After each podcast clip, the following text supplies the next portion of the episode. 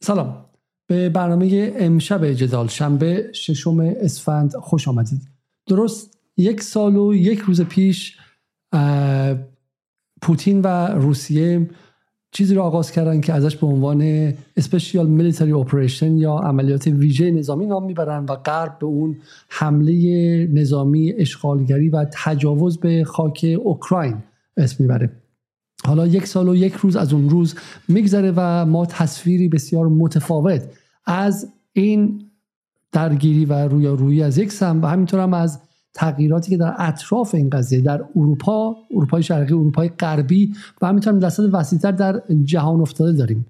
به مناسبت این قضیه امشب با پریسان اسرابادی مروری می‌کنیم بر اتفاقاتی که در این یک سال افتاده و روز شمار جنگ اوکراین رو نگاه می‌کنیم تا به یاد بیاریم اتفاق کلانی که افتاد. چرا که این جنگ از روایت پروپاگاندایی اون به هیچ وجه منفک نیست. به عبارتی میشه گفت که غرب در تمامیت خود تمامی نیروهای ایدولوژیک و صنعت به شکلی صنعت ساخت ذهنها رو جمع کرده ساعت مهندسی فکرها رو بسیج کرده از سینما هنر مجسم سازان نقاشان تا به شکلی خبرنگاران و نویسندگان و سرگرم کنندگان همگی جمع شدن تا معنای خاصی رو به این جنگ بدن و تفسیر خاصی رو ازش کنن. چرا که این نبرد نبردی کلیدی و به شکلی تعیین کننده برای سرنوشت همه خواهد بود.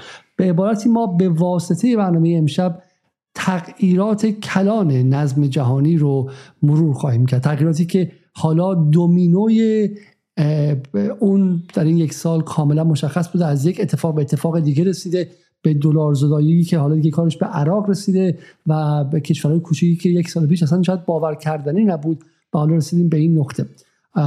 برای همین خیلی پرسیدن که چرا بحث رو امشب اونم در حالی که ایرانیان مشغول بحث در مسائل دیگه هستن به این اختصاص دادیم و جواب ما اینه که برای اینکه این اتفاقا از مهمترین مسائلی که قیمت نه فقط دلار رو قیمت نان خوردن رو قیمت آب خوردن رو هم در همین ایران تعیین خواهد کرد و این اتفاق برای هر شهروند ایرانی و به جهانی تعیین کننده تر از بسیاری از مسائل دیگری که مسائل سیاست روزه. سلام خانم نصرآبادی شبتون بخیر و خوش اومدین به برنامه امشب. خیلی خیلی ممنون با اینکه تبدار بودید و شکلی ناخوش بودید ولی دعوت جدال رو پذیرفتید جدال که برنامه خودتونه و ولی ولی به رغم همه شرایط سخت قبول کردین که امشب این برنامه رو داشته باشیم تا از سالگرد جنگ اوکراین یا حالا عملیات ویژه نظامی خروج نکنیم. اما قبل از هر چیزی به من بگید که ما سر هیچ چیز توافق نداریم در این جنگ. از جمله نامگذاریش. ماجرای خیلی سرراست اگه میشه تعریف کنید. ماجرا چیه؟ چرا روس ها بهش میگن عملیات ویژه نظامی و اوکراینیا و غربی ها بهش میگن جنگ و چرا حتی دو طرف بر سر نامگذاری قضیه با هم توافقی ندارن؟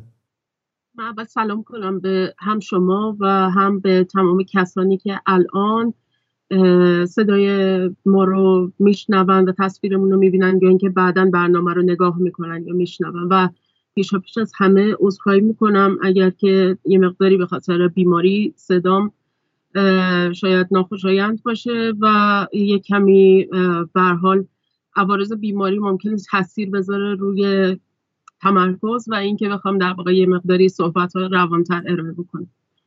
در مورد این مسئله که چرا روسیه این اقدام رو عملیات ویژه نظامی نامیده و در باقی رسانه ها و در واقع منابع دیگری که عمدتا هم تعلق دارند به بلوک غرب یا همون بلوک ترانس اتلانتیک عمدتا از این اقدام تحت عنوان تجاوز نظامی یا حمله نظامی یا اشغالگری یا به حال انواع اقسام کلمات و ترم هایی که به حال استفاده میشه در این گونه رویارویی هایی که معمولا به حال درگیری نظامی هست بین دو یا چند طرف در نظام بین الملل ولی مسئله اینه که ادهی تصور می‌کنن که وقتی ما از عملیات ویژه نظامی صحبت می‌کنیم گویا مثلا می‌خوان از بار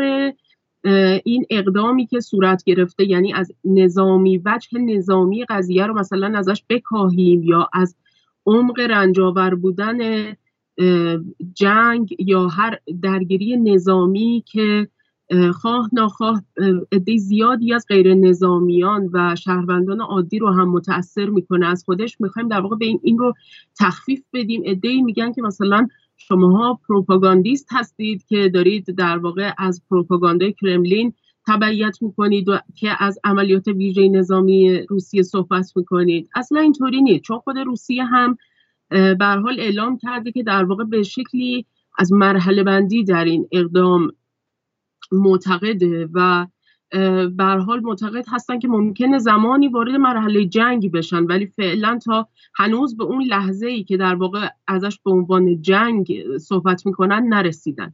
ما در ادبیات نظامی و در واقع متونی که در این حوزه وجود داره از جمله در متونی که مثلا ناتو در مورد انواع و اقسام دخالتگری ها و اقدامات نظامی یا شبه نظامی صحبت می‌کنه ما از ترم عملیات ویژه یعنی از این اصطلاح زیاد استفاده میشه. یعنی چیزی نیستش که روسیه ضرب کرده باشه برای اینکه بخواد احیانا مثلا این اقدام خودش رو رنگ و روی مثلا یه کمی لطیفتری ببخشه یا اینکه مثلا بخواد بزکش بکنه.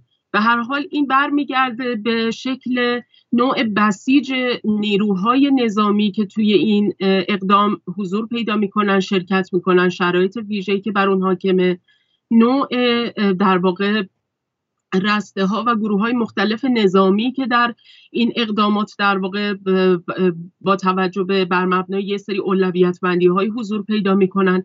به لوجستیک و اون برنامه ریزی لوجستیکی که برای پشتیبانی این عملیات یا جنگ جنگ در واقع صورت می‌گیره خیلی بستگی داره و همینطور در حال بستگی به این داره که در واقع توی یک زمان بندی معینی اینها چه اهدافی رو تعیین کرده باشن برای خودشون و مثلا بر مبنای دستیابی به این اهداف کوتاه مدت میان مدت بلند مدت یا اهداف حداقلی و حد اکثری در واقع میان این رو براش که تعریفی ارائه می‌کنن. اون چیزی که روسیه در این مرحله بر خودش تعریف کرده بود بر مبنای مجموعه این المان ها چیزی بوده که در چارچوب یک عملیات ویژه نظامی میگنجیده و این اصلا به این معنی نیستش که در واقع این یک رویارویی نظامی نبوده یا اینکه در واقع شکلی از جنگ در معنای عام نیست. در واقع این اصلا به اون معنی نیستش. این یه چیزیه که فکر می‌کنم تا یه حدی میشه گفت که به شکل غلطی در افواه و در افکار عمومی در واقع اتفاق افتاده که بد نبود که حالا در این ابتدای صحبت بهش پرداخت. حالا برای اینکه نشون بدیم که چقدر اختلاف ها زیاده بین دو طرف و واقعا چگونه جهان بر سر این قضیه دو نیم شده من می‌خوام تکی از شورای امنیت پریشب رو به شما نشون بدم که حالا می‌بینیم و من بهش برمیگردم که قراره که قبل از شروع جلسه مسئول اوکراینی می‌خواد که همه به احترام کشته شدگان از پارسال بیسته این طرف بیستن و همه میستن به جز نماینده روسیه. بعد نماینده روسیه میگه نه به احترام همه کشته شدگان از سال 2014 به این سم بیستین که حالا در ابتدا نمیستن و بعد بقیه قبول می‌کنن بیستن. به عبارتی این جنگ در کنار اینکه جنگ نظامی تمام ایاره در عین اینکه جنگ اقتصادی تمام ایاره جنگ رسانه‌ای تمام ایاره و جنگ روایت ها هم هستش و این قضیه هم از مهمه اینکه دنیا دو قسمت شده و هر کدوم یک روایت خاصی از سر این قضیه داره و حالا ما به این قضیه بیشتر خواهیم رسید I kindly ask everyone to observe a minute of silence in memory of the victims of the aggression. I thank you, Mr. President.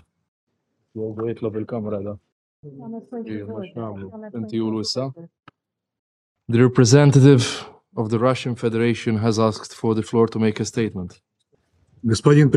Mr. President, we are getting up on our feet to honor the memory of all victims of what has happened in Ukraine, starting in 2014. All of those who perished, all lives are priceless, and that is why we're rising to honor the memory of them all. I thank the representative for their statement.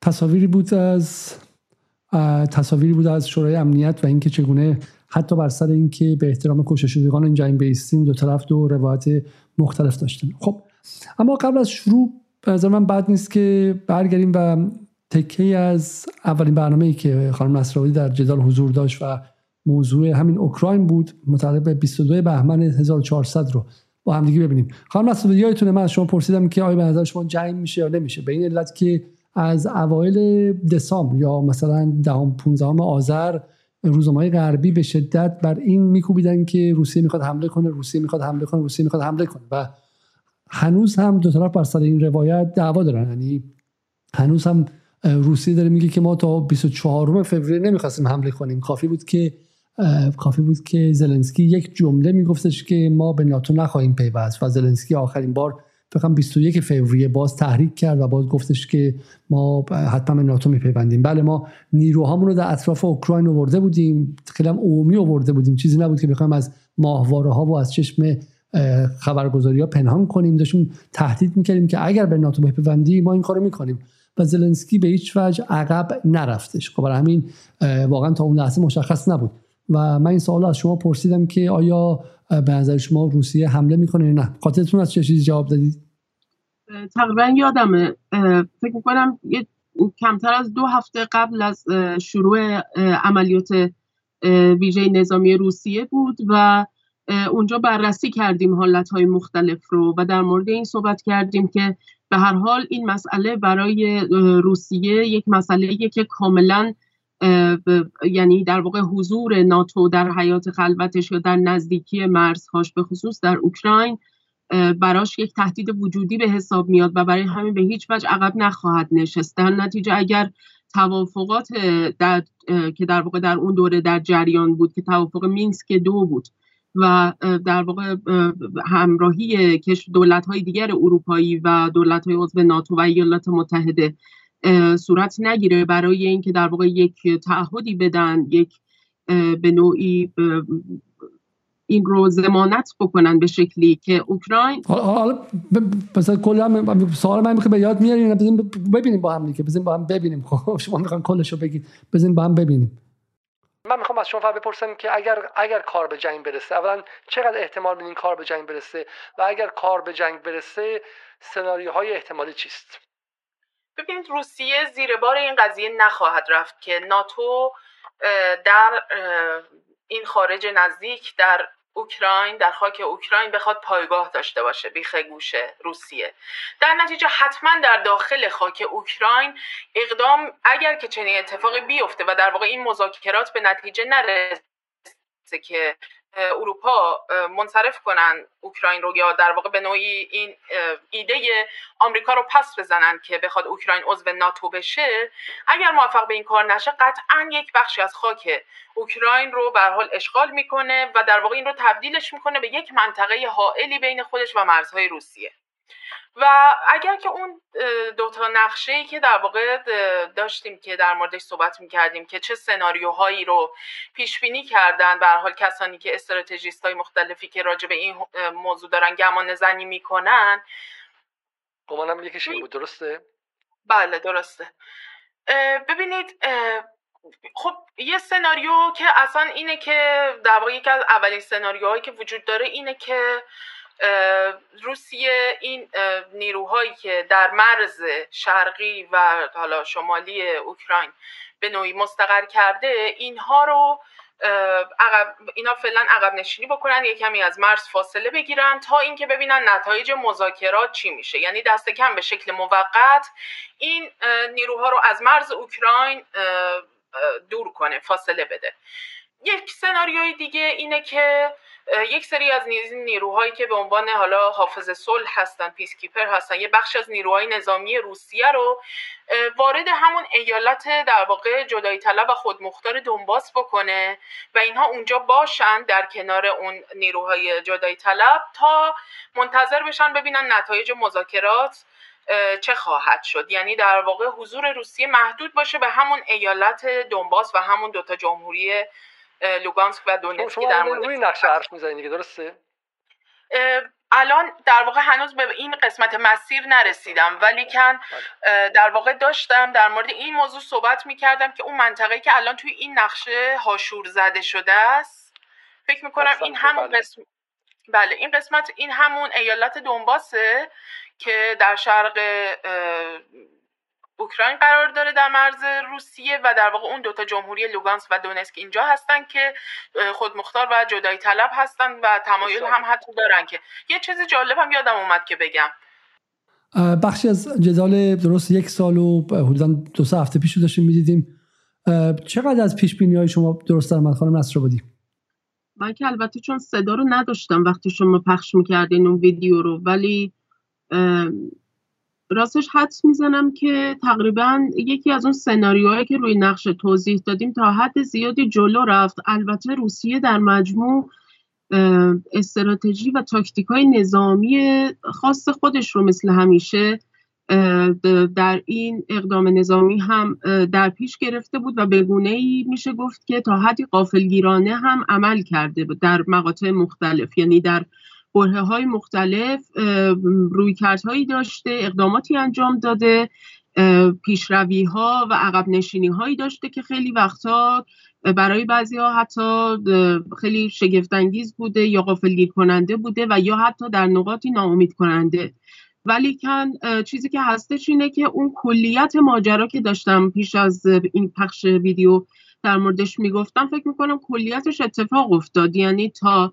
همون لحظه ای که در واقع در 24 فوریه اینها این اقدام رو انجام دادن و اون مجموع نیروهای آماده باش روسیه که در کرانه های شرق و جنوب شرق و شمالی اوکراین مستقر بودن در خاک روسیه و بلاروس و به نوعی میشه گفت که روسیه منتظر این بود تا آخرین لحظه که پیامی برسه که اوکراین به حال منصرف شده از اینکه بخواد به عضویت ناتو در بیاد و یا اینکه خود ناتو و اتحادیه اروپا و مجموعه اون بلوک ترانس آتلانتیک اینها به شکلی تعهدی و یک زمانت قابل قبولی بدن که پشتوانه این قول باشه که در واقع اوکراین بنا نیست که به پایگاه نظامی ناتو یا ایالات متحده بدل بشه در بیخ گوش روسیه. بنابراین این با توجه به اینکه این زمانت دریافت نشد طبیعی بود که این اتفاق خواهد افتاد. زمانش مشخص نبود. اینکه حالا در 24 فوریه اتفاق افتاد شاید کمی غافلگیر کننده بود پیش بینی نمی‌شد که به این سرعت اتفاق بیفته ولی در مورد اینکه این اتفاق به هر حال میافتاد فکر می‌کنم که همون چیزی بود که پیش بینی می‌شد و در موردش هم ما صحبت کردیم و در مورد سناریوهای مختلفی هم که ممکنه روسیه در واقع از اونها استفاده بکنه برای اینکه از نقاط مختلفی وارد خاک اوکراین بشه و یا بر مبنای اولویت بندی های مختلفی که روی نقشه ها و پارسالام در موردش صحبت کردیم وارد عمل بشه و بر حال اون پروژه که مورد نظرش هست رو جلو ببره. حالا حالا نکته جالبش اینه که خب حالا شما که به علم غیب که نداشتیم که از اون مطالبی خونده بودید که داشت در سطح به شکلی تحلیلگران بین الملل و متخصصان جنگ بحث می‌شد. غرب هم می‌دونستین. در واقع سوال من اینه که غرب هم میدونستش که اگه ما واقعا هول بدیم این اتفاق میفته به عبارتی واقعا حالا الان که یک سال گذشته میشه گفتش که حالا هم روسیه دستش روی میز بود و خیلی خیلی صریح گفته و ما این کارو می‌کنم آمریکا می‌دونست این اتفاق میفته میشه گفتش که این یک سالی که گذشت مهندسی آمریکا بود و آمریکا به عبارتی ایجنسی داره عملیات داره اتفاقی که افتاده. آمریکا دقیقا سورپرایز نشد. ممکنه حالا اروپا با بلاحتش قافلگیر شده باشه. ولی به نظر شما آیا آمریکا هم قافلگیر شد؟ فکر نمی کنم آمریکا قافلگیر شده باشه. چون ببینید از نوامبر 2021 یعنی حدود سه چهار ماه قبل از شروع این عملیات ویژه نظامی یک دیدار فوق محرمانه صورت گرفت بین بیلیام برنز در واقع دبیر کل سیا رئیس سازمان CIA و با پاتروشف که به نوعی دبیر کل شورای امنیت ملی روسیه هستش و برنز به مسکو رفت. به شکل در واقع در سفری غافلگیر کننده به مسکو رفت و اونجا با پاتروشف دیدار کرد. دیدار فوق محرمانه ای بود که محتوای اون دیدار هم چندان بعدها علنی نشد یعنی رسانه ای نشد. اما اون چیزی که مشخص بود این بود که ایالات متحده رفته به مسکو تا اونجا در واقع به شکلی حالا به بیان خودشون هشدار بده یا به نوعی انذار بده روسیه رو از اینکه بخواد وارد هر شکلی از عملیات نظامی بشه چون به حال روسیه هم در همون برهه مشغول یک سری تدارکات نظامی بود و از اون زمان به بعد بود که کم کم تقریبا از ماه دسامبر بود که به طور جدی نیروهای نظامی روسیه که گفته می‌شد بین 130 تا 150 هزار تا نیروی نظامی بودن در کرانه های شرقی و شمالی اوکراین به تدریج مستقر شده بودن و در یک وضعیت آماده باش بودن.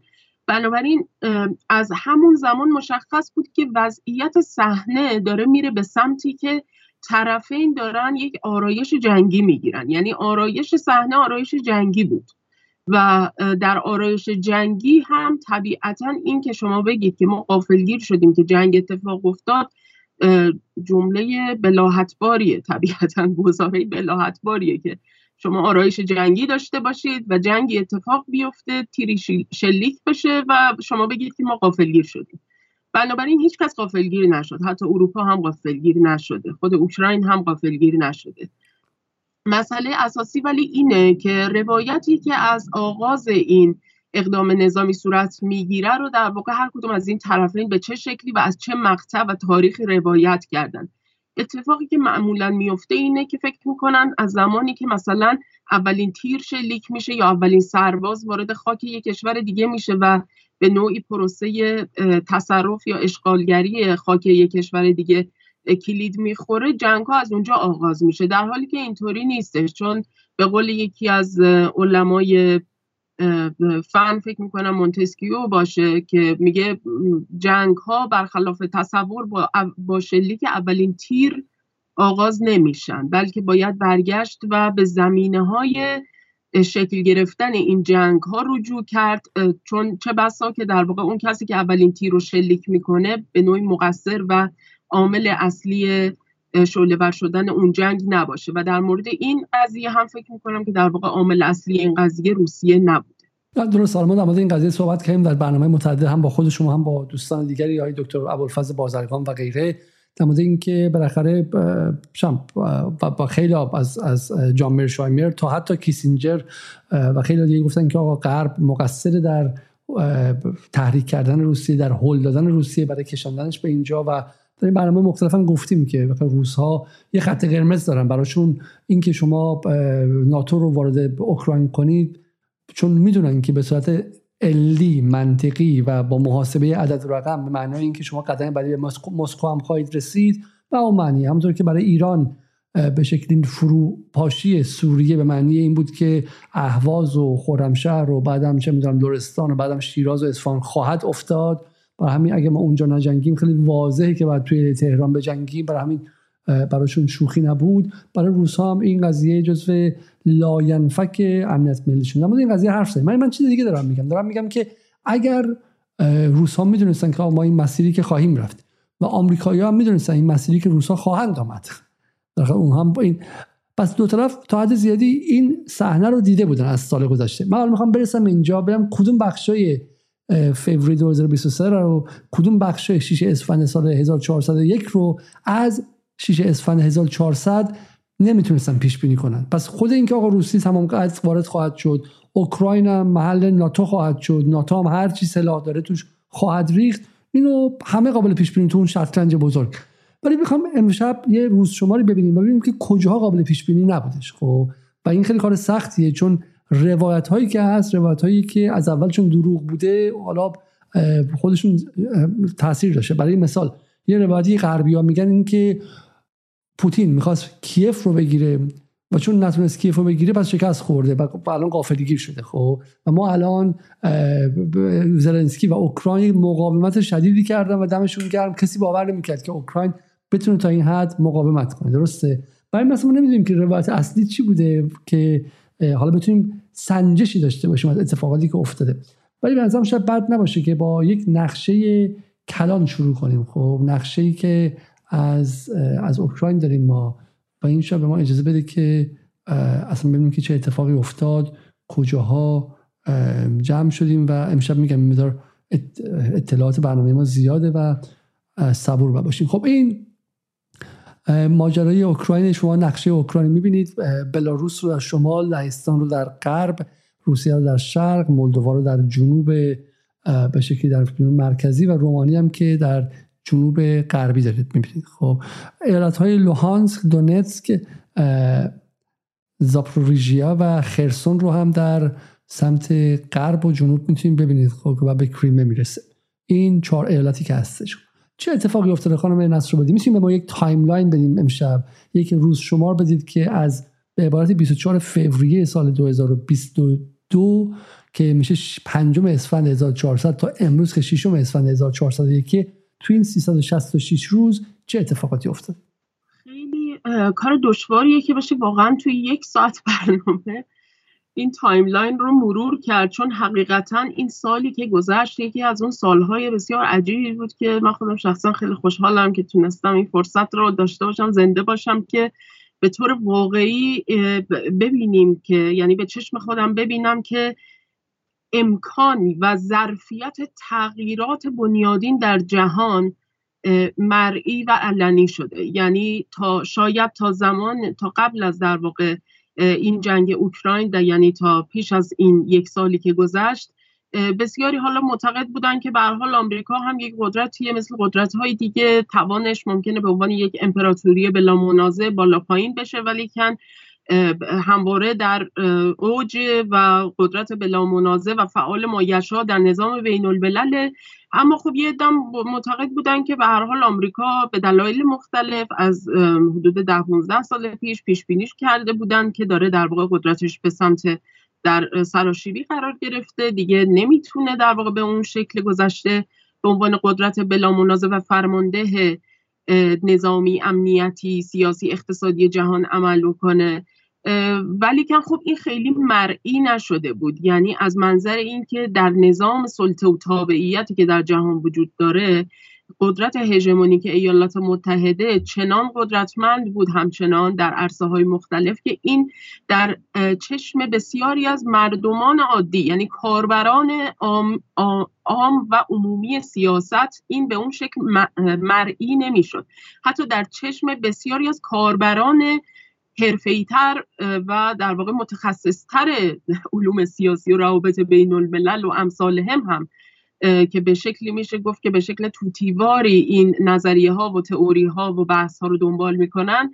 حتی به چشم اونها هم این مرئی نمی‌شد. اما این اتفاق باعث شد که در واقع این بحث در سراشیبی قرار گرفتن قدرت ایالات متحده و بحث گذار به یک نظم نسبتا عادلانه تری که حالا ممکن این گزاره طولانی هم باشه ولی به هر حال این که در چنین اتفاقی رخ داده بخواد مرئی و عیان بشه پیش چشم همه این اتفاق بعد از جنگ اوکراین افتاد و اتفاقات بسیار بسیار متعددی تو این یک سال افتاده. بسیار پرشتاب بوده روند تحولات و حوادث و برای همین نمی‌دونم چقدر واقعا می‌رسیم که کل این timeline رو امشب مرور کنیم. ولیکن شاید بتونیم در واقع خیلی سریع گذری داشته باشیم به شکل ماه به ماه که در هر ماه در این یک سال گذشته چه اتفاقات کلیدی و مهمی افتاده که خوبه که در واقع مرور بکنیم تا بدونیم که الان کجا وایسادیم. یعنی شاید اگر ندونیم که چه اتفاقی چون انقدر با سرعت بعضی از اتفاقات رخ دادن خیلی همون ممکنه فراموش کرده باشیم و اون عمق تغییراتی که اتفاق افتاده در این یک سال رو متوجه نباشیم. واسه همین مرورش خالی از لطف نیستش. بسیار خب. حالا می‌تونیم یه مقدار سریعتر بریم. آره حالا قبل از اینکه ادامه بدیم من یه سوالی از شما کنم. چون شاید بعد نمیشه مخاطبا می‌خوره بیشتر درگیر شن. یک از مخاطبان به اسم آقای حسن حاجی باقری می‌پرسه که استونی و لتونی و لیتوانی هم عضو ناتو شده بودن. چرا روسیه با توجه به مرز زمینی که باشون داشت به اون کشورها حمله نکرد. فرق اوکراین چیه؟ چرا این بهانه ای که اگه اوکراین عضو ناتو باشه ما بهش حمله می‌کنیم؟ خب این سه کشور هم قبلا عضو ناتو شده بودن و روسیه حمله نکرده بود. آیا شما خیلی قضیه رو از منظر روس نمی‌بینید و آیا به شکلی پوتین هم دنبال بهانه نمیگشت که کشور گشایی کنه؟ سوال مهمیه. البته فکر می‌کنم حالا تو برنامه های قبلی که درباره این در واقع مناقشه اوکراین و روسیه داشتیم جست و گریخته به این بحث هم پرداخته بودیم. ولی حالا اگه خیلی کوتاه بخوام بگم یک مجموعی از دلایل تاریخی ژئوپلیتیکی اقتصادی و همینطور امنیتی نظامی داره این قضیه.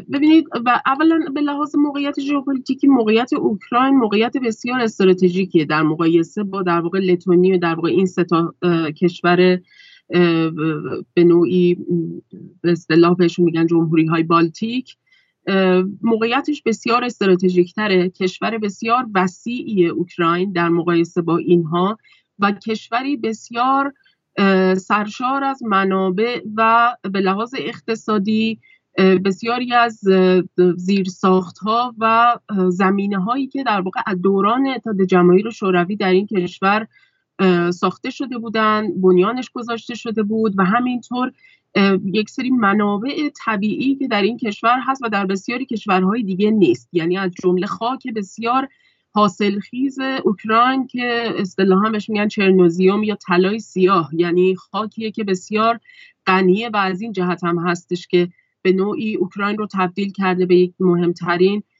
تولید کننده و صادر کننده غلات در اروپا و بلکه در جهان. بنابراین اوکراین از جهات اقتصادی و به لحاظ موقعیت ژئواستراتژیکی که داره دسترسیش به دریای سیاه و از اونجا در واقع به سمت نقاط دیگر اروپا و همینطور شرق مدیترانه و اینها.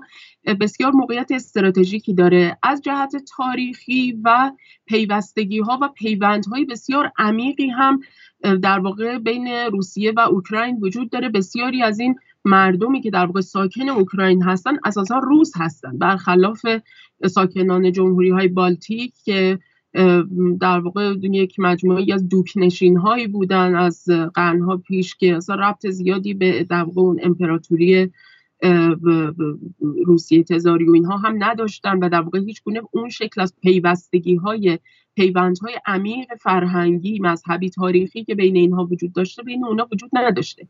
و به حال دقیقا همون مسیر حرکت روسیه در همین یک سال گذشته رو اگر دنبال بکنیم همین کرانه های شرق و جنوب شرق و جنوبی تا اودسا که تا مرز مولداوی میاد و همین منطقه ترانسنیستریا که حالا در ادامه بهش می‌پردازیم در واقع اینها تماما مناطقی هستن که عمده جمعیتشون روزتبار هستن خودشون رو کاملا روس می‌دونن متعلق به اون سنت ها و اون عقبه و پیشینه تاریخی فرهنگی هستن و در واقع اینها جز مثلا شهر اودسا یکی از مهمترین شهرهای تاریخی روسیه بزرگ بوده تاریخا.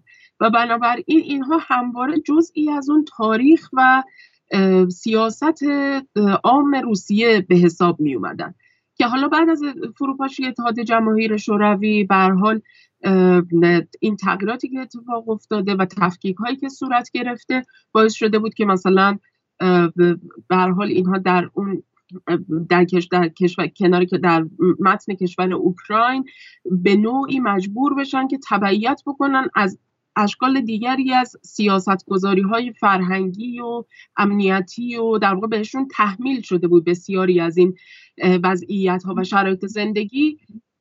و همین عامل نارضایتی بوده تاریخا در این بعد از اتحاد جماهیر شوروی بعد از فروپاشی و انحلال اتحاد جماهیر شوروی در این منطقه. پس پس به عبارتی حالا هم سایز و اندازه اوکراینی که ده ها برابر اون کشورهاست یک همین که این واقع تداخل جمعیتی و همپوشانی جمعیتی دارن. اوکراینی ها در روس ها در داخل اوکراین هستن و این و همینطور هم با همدیگه ارتباطشون خیلی زیاده. اونجا می‌تونه دروازه ورود به به داخل خود روسیه باشه و همینطور هم از نظر منابع اینها که خیلی خیلی غیر قابل مقایسه است. پس واقع این توضیحی که میگم اگه شما به نقشه من نقشه که الان گذاشتم در اینجا نگاه کنید و شما می‌تونید به نظر من اون بالا ببینید که استونی و لیتوانی رو هم که با شماره های با سفید بالای شماره 54 هستش اصلا می‌تونید ابعاد رو ببینید که غیر قابل مقایسه از اوکراین تقریبا میشه از آلمان به علاوه چکسلواکی رو همدیگه بزرگتره و یک کشور خیلی عظیمی محسوب میشه و از این نظر قابل مقایسه نیستش و نقش در واقع نقش خیلی خیلی استراتژیکی داشت. غیر از اینکه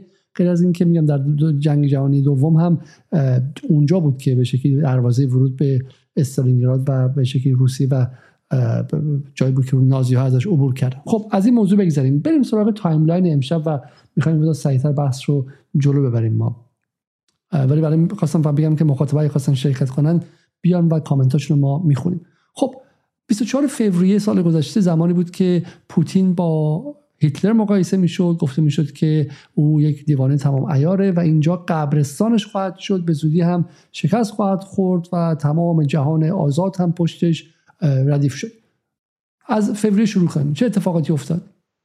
خب 24 فوریه نیروهای نظامی آماده باش روسیه از سه جهت وارد خاک اوکراین شدند یعنی از سه منطقه در واقع کرانه های شرق و جنوب شرق که مرز با روسیه بود از من از سمت شمال که در واقع از مرز بلاروس با اوکراین وارد شدن و همینطور از سمت کریمه که پیشتر در سال 2014 به خاک روسیه الحاق شده بود و در واقع دیگه به عنوان بخشی از در واقع اون مرز مشترکی که حالا روسیه با در واقع کریمه داره با اوکراین به نوعی از این مسیر هم در واقع ورود کردن به خاک اوکراین و از اینجا میشه گفت که به نوعی عملیات ویژه نظامی روسیه به این شکل در خاک اوکراین آغاز شد.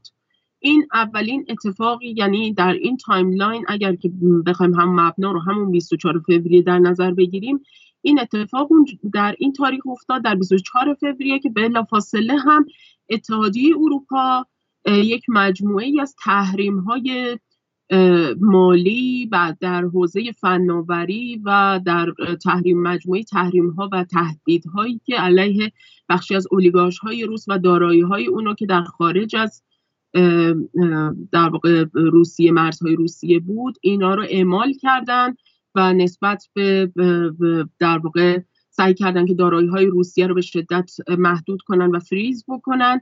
سهام روسیه هم سقوط کرد. ارزش روبل هم به شدت سقوط کرد و ناگهان پایین اومد. یعنی از همون روز اول این اتفاق افتاد و اینها مجموعه اتفاقات مهمی بود که در همون 24 فوریه رخ داد. یه اتفاق مهم دیگه هم رخ داد که فکر می‌کنم کمتر تو فضای فارسی زبان بهش توجه شد و اونم این بود که در نیروهای روس که از سمت شمال اوکراین از مرز بلاروس وارد خاک اوکراین شدن یکی از اولین اقداماتی که انجام دادن این بود که اومدند و اون در واقع محدوده چرنوبیل رو اون نیروگاه در واقع متروکه چرنوبیل که همچنان تحت کنترل و تدابیر امنیتی امنیتی نظامی ویژه هستش اومدن و چرنوبیل رو تصرف کردن. خب چرنوبیل درسته که در واقع نیروگاه بلفعلی نیست و شاید خیلی ها تعجب کردن که چرا روزها در واقع اومدن و چرنوبیل رو تصرف کردن به عنوان یکی از اولین اقداماتی که در خاک اوکراین صورت دادن. و به حال با نگاه اگر که دوستان نگاه بکنن مثلا به نقشه و ببینن که چرنوبیل در چه نقطه ای قرار گرفته چرنوبیل در 130 کیلومتری کیف قرار داره بسیار نزدیک به کیف. و اگر که در واقع نیروهای روسیه می‌خواستن که به سمت کیف حرکت بکنن در واقع یعنی بخوان به سمت مرزهای مثلا غربی اوکراین یا به سمت مرکز اوکراین حرکت می‌خواستن بکنن حتما کیف سر راهشون بود احتمالا یکی از دلایلی که باعث شده بود بسیاری تصور بکنن که روسیه هدفش این هستش که بیاد و کیف رو تصرف بکنه و چون این کارو نکرده نتونسته و در واقع به نوعی رفته جا و جا زده از بابت این که به این هدف بخواد دست پیدا بکنه همین اقدام بوده که در واقع روسیه اومده و در 130 کیلومتری کیف متوقف شده و چرنوبیل رو تصرف کرده که البته تقریبا از 24 فوریه تا اول آپریل که میشه مثلا یه چیزی حدود یک ماه و مثلا چند روز نهایتا خودش در واقع چرنوبیل رو تخلیه می‌کنه و نیروهاش از اون منطقه عقب می‌کشن به سمت همون مناطق شرقی و ایالت دونباس اینه که در واقع در کنار البته این اقدامی که صورت گرفته شایعاتی که به خصوص از سمت بخشی, بخشی از نیروهای مقامات نظامی ایالات متحده در مورد این مسئله پخش شده بود در رسانه های مختلف که به حال روسا هدفشون کیف بود ولی نتونستن اونو تصرف بکنن هم طبعا موثر بوده در مورد اینکه چنین سوء تفاهم رسانه‌ای بسیار وسیعی در سطح گسترده پخش بشه. یه بذار بیشتر توضیح بدیم. آخه ولی بازم معنا نمیده. پس اینها اومدن به شکلی نزدیک شدن به اومدن و نزدیک شدن به به شکلی به کیف. خب بحث این بود که بالاخره اون بودم 100 هزار تا نیرو آورده بودن نزدیک به اونجا و و به نظر میاد که اومدن که خیلی چند چند هفته ای کار کیف رو تمام کنن و همه نشانه ها و اینها هم این بود. و شما میگین که برای چرنوبیل اومده بودن. برام چرنوبیل رو ول کردن و رفتن. این خیلی معنادار نیست. چه بیشتر باز کنید چرا با روسی چنین کاری کرده باشه؟ این یه تاکتیک نظامی خیلی قابل توجهی بود به نظرم که از سمت روسیه صورت گرفت. چرا که زمانی که در واقع نیروهای نظامی روسیه اومدن و در واقع چرنوبیل رو تصرف کردن طبعا این تصور به وجود اومد که برای بسیاری از جمله برای شاید خود نیروهای نظامی اوکراینی و پشتیبانانشون در ناتو که شاید در واقع روسیه بنا داره که به سرعت در مرحله بعدی خودش رو به کیف برسونه و پایتخت اوکراین رو تصرف بکنه که در این صورت و با سقوط پایتخت اوکراین عملا در همون روزهای ابتدایی این عملیات ویژه نظامی روسیه برنده میدان خواهد بود و برای همین بخش زیادی از نیروهای نظامی اوکراین به سمت در واقع اطراف کیف رفتن و نیروهای خودشون رو در نزدیکی کیف متمرکز کردند و به شکل حائل در آوردن تا اگر احیانا از سمت روسیه بخواد.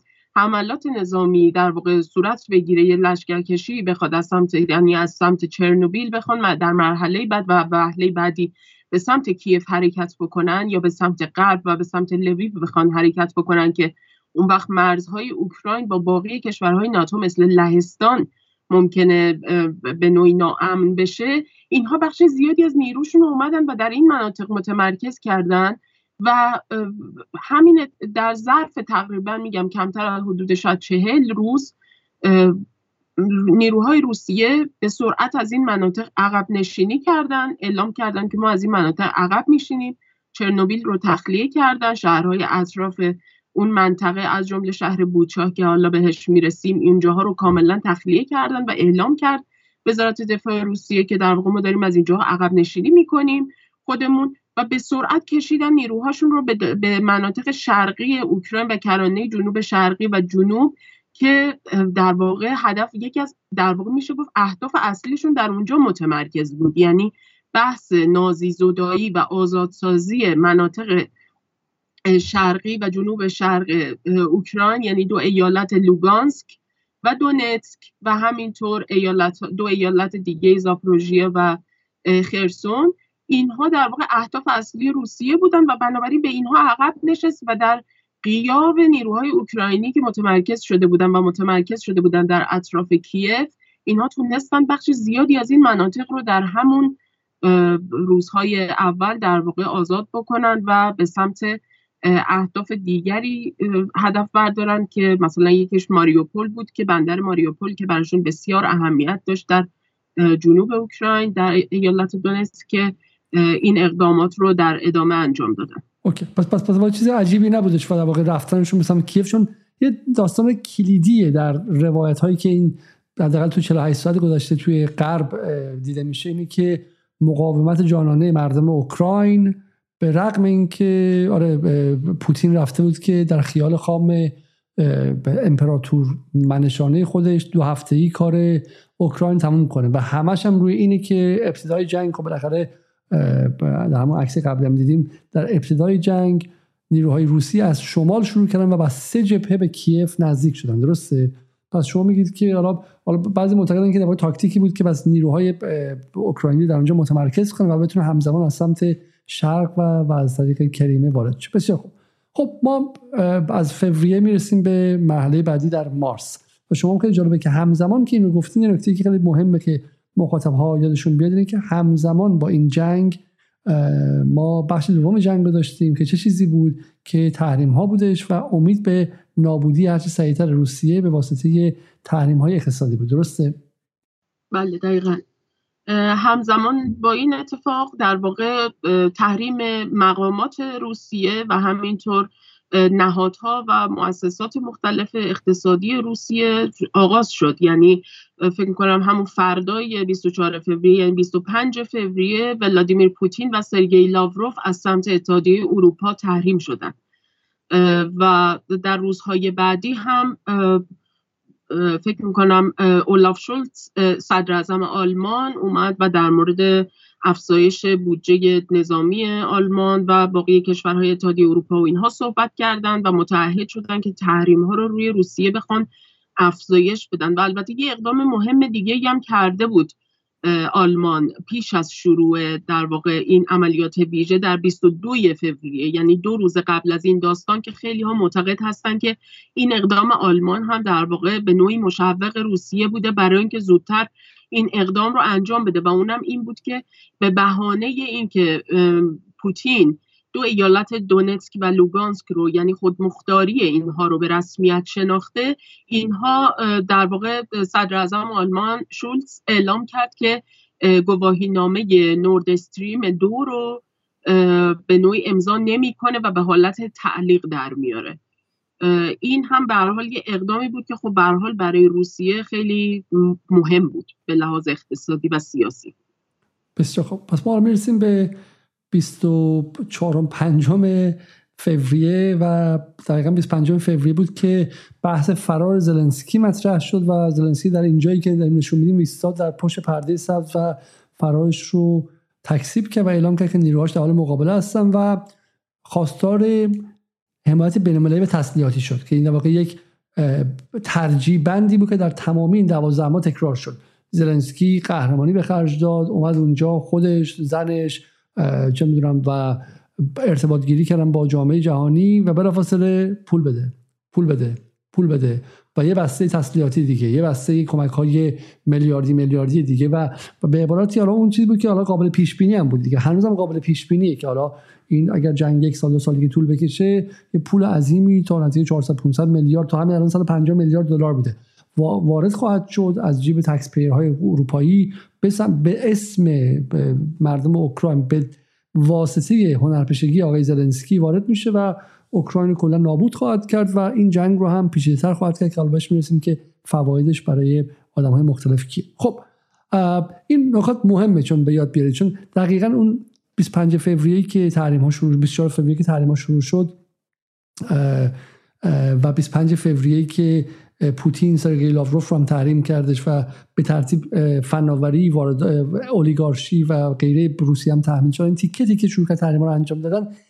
خیلی در غرب این اعتماد به نفس داشتن که کار روسیه تمومه. کار روسیه مثل ایران میشه مثل ونزوئلا میشه مثل سوریه میشه مثل همه کشورهایی که تحریم شدن کار پوتین تمومه و و اگر حتی جنگ زلنسکی نابودش نکنه ولی تحریم های اقتصادی نابودش خواهد کرد که ما در برنامه دیگه بهش خواهیم رسید. خب برسیم به اتفاق بعدی که افتاد و در 28 فوریه بود که اوکراین برای عضویت در اتحادیه اروپا درخواست داد. درسته؟ و به اوکراین اعلام شد که الحاق به این بلوک فرآیندی طولانی و دشواره و معمولا سالها طول می‌کشه و نامزد رو ملزم می‌کنه تا قوانین اتحادیه اروپا رو تصویب کنه و اصلاحاتی از جمله در سیستم قضایی و اقتصادی خودش اعمال کنه درسته؟ ولی اون تقاضای اوکراین لازم بود دیگه برای اینکه یک انگیزه ای به بخشای غربگرای کشور بده که سربازانی که دارن میرن کشته میشن و غیره برای چی دارن کشته میشن؟ شما دارین کشته میشین که عضو روسیه نباشید و عضو اروپا باشید. خب اروپایی که قرار درهای بهشت اقتصادی برای شما باز کنه. و ما بالاخره می‌رسیم به ماه مارس یا اواخر اسفند. اواخر اسفند و اوایل فروردین. چه اتفاقی میفته یه نکته فقط بگم در مورد این درخواستی که در واقع اوکراین داد برای عضویت در اتحادیه اروپا. بخشی از این قضیه خب یه وجه در واقع ترغیبی یا نمایشی داشت برای باقی دولت ها برای اینکه بخوان حمایت بکنن از اوکراین. ولی یه وجه تکنیکی خیلی مهم دیگه ای هم داشت که من فکر می‌کنم تو فضای فارسی زبان زیاد در مورد این قضیه صحبت نشده. شاید در مورد نیروگاه زاپروژیه که فکر می‌کنم چند روز بعد از در واقع 28 فوریه از سمت نیروهای روسیه تصرف شدن صحبت شده باشه و در مورد مخاطراتی که حالا داره اینکه در واقع یک نیروگاه هسته‌ای بزرگی مثل زاپروژیا در معرض درگیری نظامی طرفین هستش و به خصوص که از سمت اوکراین علنا به سمت شلیک شده بود بارها و بارها یه مسئله خیلی مهمی در مورد این قضیه وجود داشت و اونم این بود که یک پروژه‌ای در دست انجام بود بین اوکراین و اتحادیه اروپا که بخشی از اون پروژه جداسازی در واقع اوکراین از روسیه. یعنی هر شکلی از اون پیوندهایی که حالا اقتصادی زیرساختی بین مجموعه این کشورها حالا چه آلمان که حالا گازش وابسته بود به روسیه اون که هیچ اونو که قطع کردن به این طریق اوکراین رو هم در واقع پروژه داشتن که کاملا به لحاظ زیرساختی و به لحاظ اقتصادی از روسیه به طور کامل منفکش بکنن.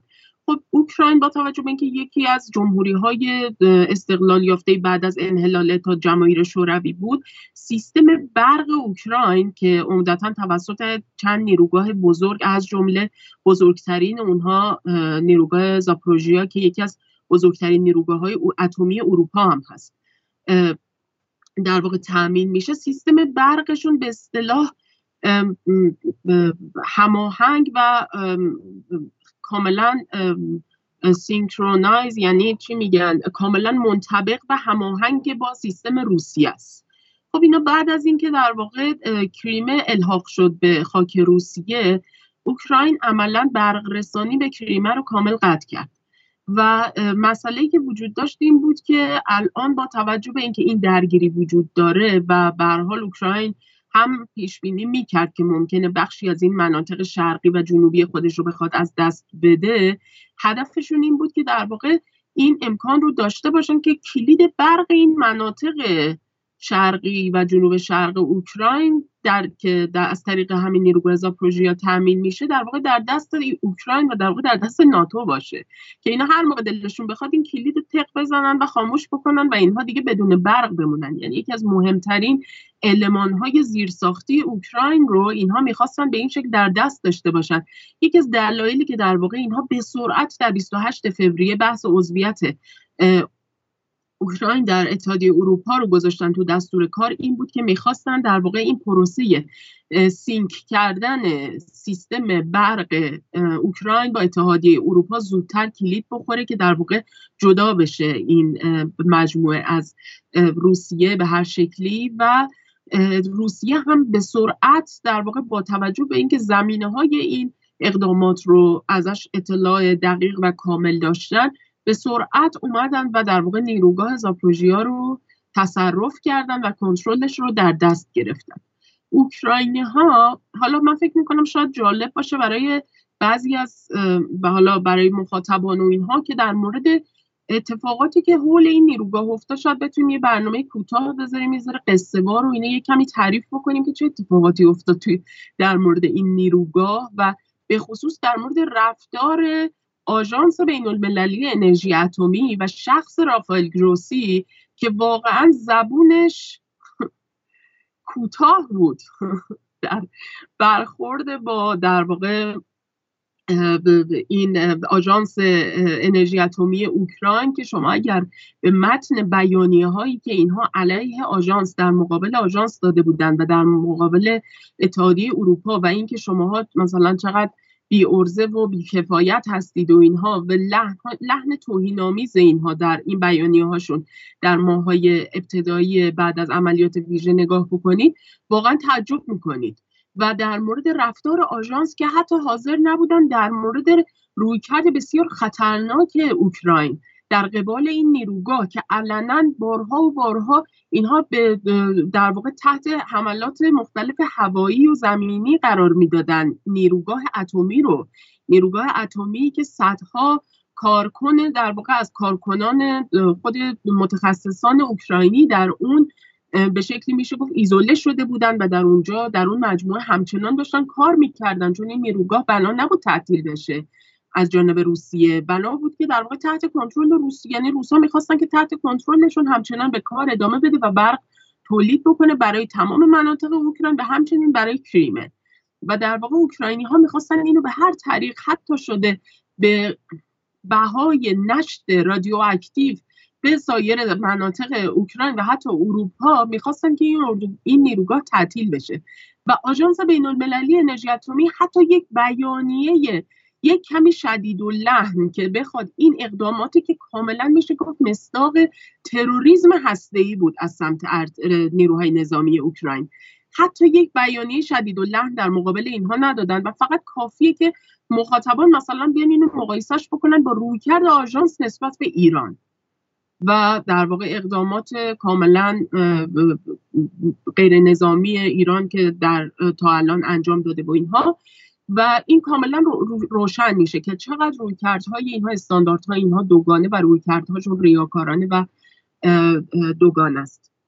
ولی می‌خواستم فقط به این موضوع اشاره بکنم که یکی از دلایلی که ناگفته این تعجیل در در واقع تقدیم درخواست عضویت اوکراین در اتحادیه اروپا یکیش هم همین مسئله نیروگاه ها و تامین برق و بحث زیرساخت انرژی و اینها در اوکراین هم بود. بسیار خوب. حالا بس حالا بحث زاپرو زاپروچیا مطرح کردیم. برسیم سراغ مسئله بعدی چون میگم حالا همه هدف ما اینه که این ریتم عضو می‌خوام از شما. عضو می‌خوام از همگی. می‌خوام این ریتم خبرسازی هایی که در این یک سال شده رو با هم مرور کنیم. یادمون بیاد که ما کجا بودیم الان کجا بودیم. چون توی خبر شما مثل میگن قورباغه‌ای که آرام آرام گرم میشی متوجه تغییرات به صورت یک دفعه نمیشی. ولی میگم ما شما رو پارسال می‌بریم به اسفند به 5 اسفند 2400 زمانی که میگم اتفاقات به اون شکل بود. روسیه یک نیروی اهریمنی هیتلری که اومده می‌خواد چرنوبیل منفجر کنه می‌خواد چه می‌دونم نیروگاه ها رو از بین ببره می‌خواد چه یک زمستان اتمی وجود بیاره و و غیره بمب اتم بزنه و غیره. و ما حالا با این زاویه دید می‌تونیم نگاه کنیم به که مرتب اخبار پارسال رو به یاد بیاریم. خب می‌رسیم به دهم به واقع به ترتیب می‌خونم اینها رو. در اول مارس که میشه حدودا دهم اسفند نیروهای روسیه محاصره ماریوپول رو شروع کردن. شهر بندری با 4500 ساکن در دریای آزوف.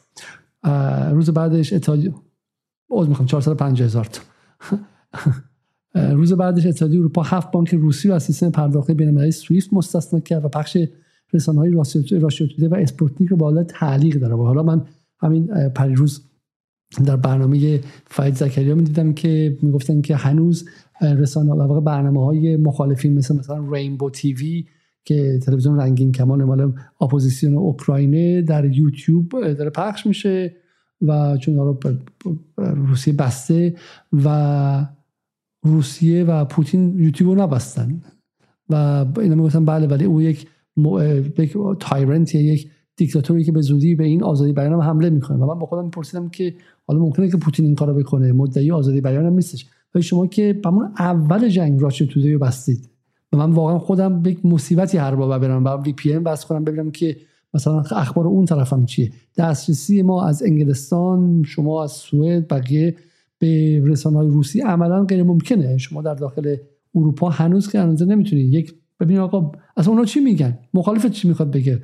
و و این خیلی عجیبه که یک سالی که خیلی خیلی راحت غرب مدعی آزادی بیان تنها رسانه های روسی رو که ممکنه خبرها رو متفاوت بگن رو حذف کرده. گفت اصلا نمی‌خوام شما رو بشنویم. بفرمایید خانم نصرآبادی. چیزی می‌خواستین اضافه کنید بسیار خوب.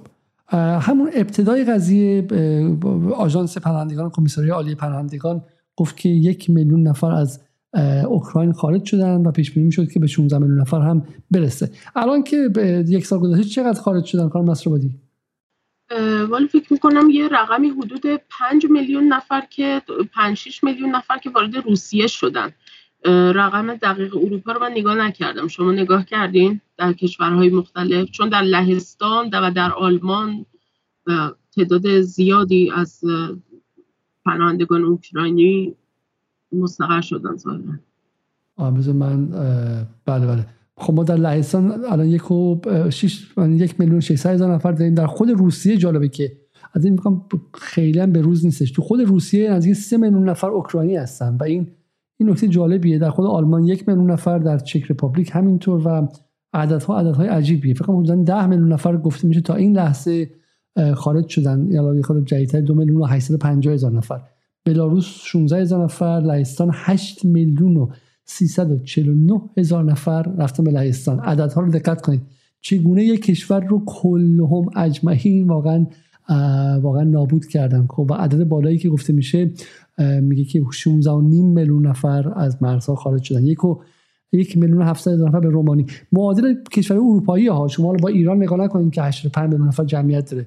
کشور اروپایی هلند جمعیتش 7 میلیونه بلژیک فکر همین 6 میلیون 7 میلیونه. 7 میلیون از کشور سوئدی که شما هستید فکر 9 میلیون نفر باشه. درسته؟ معادل سوئد از اوکراین بلند شد رفت لهستان. بیشتر معادل یک به شکلی یک و نه میلیون نفر معادل مثلا کشور اسلوواکی بلند شد رفته مجارستان و غیره. عدد عجیبه و در واقع تخریب نابود کردن و از بین رفتن کشورها به این شکله خب اینم بحث پناهجویان بود که در واقع بلایی بود که آمریکا بر سر اروپا آورد به عبارتی درسته؟ کاملا همینطور. یعنی این بلایی که در واقع کشورهای مختلف اروپا از قدرتمندترینشون که آلمان باشه تا در واقع کشورهای بسیار فقیرتر کوچکتر و ضعیفترشون کشورهای مثل رومانی که برای سالهای سال صرفا در چیزی در حد یک زبالدانی بودن برای بسیاری از کشورهای قدرتمندتر و ثروتمندتر اتحادیه اروپا.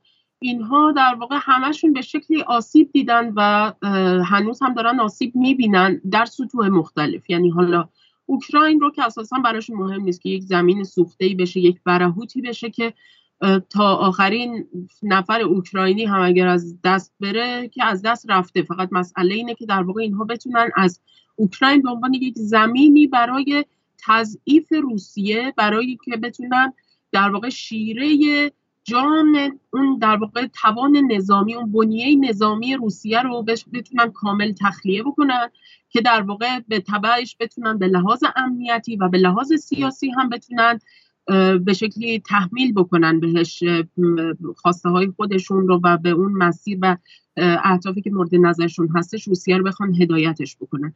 تا خود مثلا کشوری مثل آلمان و کشورهای دیگه که عملا به شکلی صنعتی زدایی شدن در همین یک سال یعنی با توجه به تغییر نقشه توزیع انرژی که در همین یک سال اتفاق افتاد و با تحریم های گسترده علیه روسیه اتفاقاتی که برای نورد استریم دو و اینها افتاد عملا به نوعی ایالات متحده از اروپا داره صنعتی زدایی می‌کنه همچنان.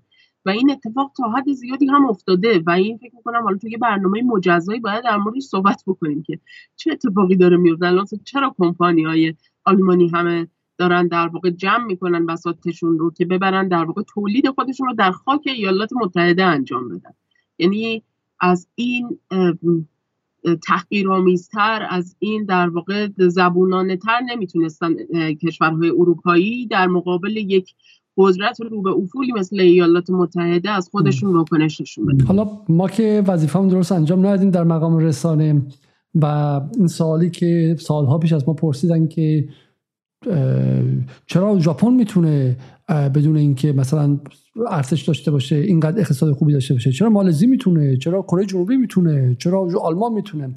ما میگم ارزشو نداشتیم که توضیح بدیم و حالا در حد خودمون توی این مناظره ها اینا ولی واقعا زمان توضیح داد. این جمله رو ببینید شما German deindustrialization is still looming و مال فوریه این مال 6 فوریه مال دو هفته پیشه. یعنی آلمان رو صنعتی زدایی کردن. deindustrialization قشنگ به همین سادگی. درس تاریخه. سلاحی تو خودت نداشته باشی امنیتت رو برون سپاری کنی به غلط کردن میفتی. ممکنه امروز نیفتی فردا میفتی. ممکنه فردا نیفتی پس فردا میفتی. همین الان شما عربستان سعودی رو ببینید. شب دراز دست و قلندر بیدار. کشورهایی که امنیتشون رو برون سپاری می‌کنند روزی بلا سرشون میاد. در واقع شما داری آینده فروشی می‌کنی. یه نسل دو نسل سه نسل می‌خورن. و زندگیشون خوبه. مثل آلمان ژاپن جی دی پی ها بالاست. ولی نسل پنجم هزینهشو میده و از حلقومش بیرون میاد. خب همین الان منظر من واقعا تماشای اروپا دردناک و و حالا ما بحثمون ذلت به معنی نیستش که واقعا. نه به معنی اینکه آقا این آلمان اقتصادش عالی بود از 1960 به امروز ولی ثباتش چگونه؟ آیا می‌تونه ثبات داشته باشه یا اینکه نه؟ آمریکا میگه دیگه غلط کردی. حالا باید بیفته به زمین. حالا باید بره پایین. حالا اصلا جی دی پی باید متوقف شه. حالا باید 100 میلیارد دلار بری سلاح بخری. حالا باید دستت برزه که این توی داخل آلمان کودتا نشه و نونازی ها و فاشیستا به قدرت نرسن. حالا باید بری 300 میلیارد دلار آماده کنی که خرج بازسازی اوکراین بدی. و آلمان میگه من شرایط سختیه بعد با چین رقابت کنم. با این ب... می‌خواستم به شرق شرق به شرق. میگه غلط کردی. وایسا همینجا وای میسی بگن یه جنگ دیگه را میندازم. یه جنگ دیگه را میندازم. مولدووا رو الان به جنگ می‌ذارم. اونجا به جنگ را میندازم و غیره. و این هنر هنر آمریکاست و هنر دموکراتاست. باید یه تبریکی هم به دموکراتا بدیم. برخلاف نو کانسرواتیوهای ریپابلیکن مثل جورج بوش و غیره که خیلی وحشیانه مستقیم می‌رفتن عراق رو می‌گرفتن این دموکرات رو باوشترن به صورت با واسطه بای پراکسی جنگ به وجود میارن. خب در واقع جنگ خودشون رو به جنگ مستقیم انجام بدن برون سپاری کردن بین بین در واقع اوکراین و روسیه و در واقع بین روسیه و آلمان. خب این هم این موضوع. ولی من یه نکته دیگه می‌خوام اشاره کنم. همین سوم مارس سال 2022 یعنی روز شمار می‌ذاریم. تو دوم سوم مارس چند اتفاق همزمان داره میفته. دوم مارس. اتحادیه اروپا. در واقع سلاح از غرب به اوکراین فرستاده میشه بخش نظامی. اتحادیه اروپا هفت بانک روسی رو از سیستم سویفت بیرون می‌کنه و Russia Today و اسپاتنیک رو هم به حالت تعلیق در میاره. سه تا با هم دیگه. مالی رسانه‌ای نظامی. سه تا با هم دیگه است. برای همینه که ما جملهمون اینه. در عصر جدید جنگ ها همیشه همواره به صورت پیشینی جنگ هیبریدی هستند. جنگ غیر هیبریدی نداریم دیگه. خب جنگ ها همیشه هیبریدی هستن. خب بریم سراغ اتفاق بعدی. در 8 مارس ایالات متحده و بریتانیا واردات نفت روسیه رو هم ممنوع کردن. خب بدون اینکه نگران باشن که آیا مثلا قیمت نفت بالا میره یا بالا نمیره. خب ده مارس اولین گفتگوهای سطح بالا بین دیمیترو کولبا وزیر خارجه اوکراین و لاوروف اتفاق افتاد که پیشرفتی هم نداشت و کولبا گفته که کرملین خواستار تسلیم کیف اتفاق بعدی بریتانیا دارایی آبراموویچ رو مسدود کرد. یعنی گفتش که های نزدیک به پوتین دیگه اینجا امنیت ندارن و ما پول اونها رو هم می‌خوایم بچاپیم و بگیریم و غیره. حالا هر شما خواستین وارد چین خانم من به ترتیب اینا رو می‌خونم تا شما نفسی تازه کنید اتحادیه اروپا تحریم هایی رو علیه روزهای ثروتمند و ثروتمند اعلام کرد بیش از 140 قانونگذار روسی تصویب کرد. 13 مارس موشک های روسی به یک مرکز آموزشی نظامی اوکراین که قبل از تهاجم توسط نیروهای ناتو استفاده می‌شد اصابت کرد. حمله در نزدیکی شهر غربی لویو در نزدیک مرز لایسن 35 کشته و 134 زخمی به جای داشت و این نگرانی ایجاد کرد که جنگ ممکنه به مرزهای غربی اوکراین هم سرایت کنه. خود در مورد این صحبت کنیم چون یادتون باشه بحث این که لهستان ممکنه پاش به جنگ کشیده بشه مطرح شده اول جنگ درسته؟ جنگ این بحث مطرح شد. اتفاقا همین دیروز یا امروز مدودوف مجددا در مورد این قضیه که الان به نوعی نایب رئیس شورای امنیت ملی روسیه هستش مدودوف در مورد این قضیه صحبت کرده بود که ممکنه در واقع بخوان پروسه نازی زودایی برای در اینکه بخوان این پروسه نازی زودایی رو تکمیل بکنن مجبور بشن که وارد خاک لهستان هم بشن. چون لهستان دیگه داره عملا به شکلی دیگه نه به شکل نیابتی که کاملا داره به عنوان یکی از پایه های جنگ این نبرد در واقع داره عمل می‌کنه و ظاهر میشه و در واقع تمام مرزهاش رو در اختیار دولت های ناتو و کشورهای دیگه قرار داده برای اینکه در واقع این تبادلات نظامی تبادلات تجهیزات نظامی و اینا بخواد صورت بگیره. و از هیچ شکلی از دشمنی آشکار با روسیه مزایقه نکرده تا این لحظه. از طرف دیگه لهستان حالا صرف نظر از اینکه در چارچوب ناتو چه پروژه هایی رو داره دنبال می‌کنه از همون در واقع همون ماهای ابتدایی بعد از عملیات ویژه این مسئله روشن شده. یعنی یه عکسی بیرون اومد از یه تعدادی از فرماندهان جنرال های رده بالای لهستانی که در واقع در یک اتاق جنگی حول یه نقشه ایستاده بودن داشتن با هم دیگه در واقع این تصویر ازشون منتشر شد که پشت سرشون روی نقشه پشت سرشون روی دیوار یک نقشه ای بود که نشان می‌داد که به نوعی اینها چه چیزی در سر دارن. یعنی اینها این سناریو رو لهستانی ها بسیار دارن بهش فکر می‌کنن و در اطرافش دارن برنامه ریزی می‌کنن که احیانا اگر یکی از این سناریوها که بحث تجزیه اوکراینه پیش بره نهایتا یعنی صلح گفتگوهای صلح یا در واقع حالا یک حالت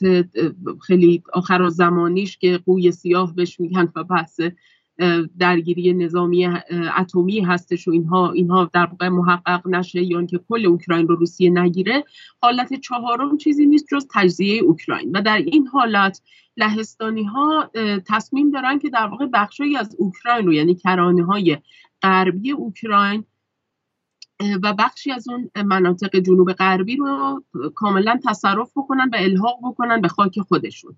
و روی اون نقشه هم که اون جنرال, جنرال های لهستانی پشت سرشون داشتن کاملا نشون می‌داد که نقشه لهستان بزرگ نقشه تاریخیه که کاملا یک مرزهای بسیار بزرگتر و وسیعتر اون لهستان تاریخی رو نشون می‌داد که اینها به نوعی شرح آرزومندی این جنرال ها بود. و بنابراین لهستان یکی از زینف های خیلی جدی این قضیه است به اضافه اینکه بسیار روستیز هستند و کاملا از این جهت میشه گفت یکی از مهمترین پراکسی های در واقع ایالات متحده در کرانه های روسیه هستند در بین کشورهای اروپای شرقی بریم سریعترشون سوالات خیلی خیلی زیادی هستش و می‌رسیم به بحث بعدی اینکه آلمان هم در 25 مارس این حدودا پنجم پنجم فروردین اعلام می‌کنه که قصد داره تمام واردات نفت روسیه رو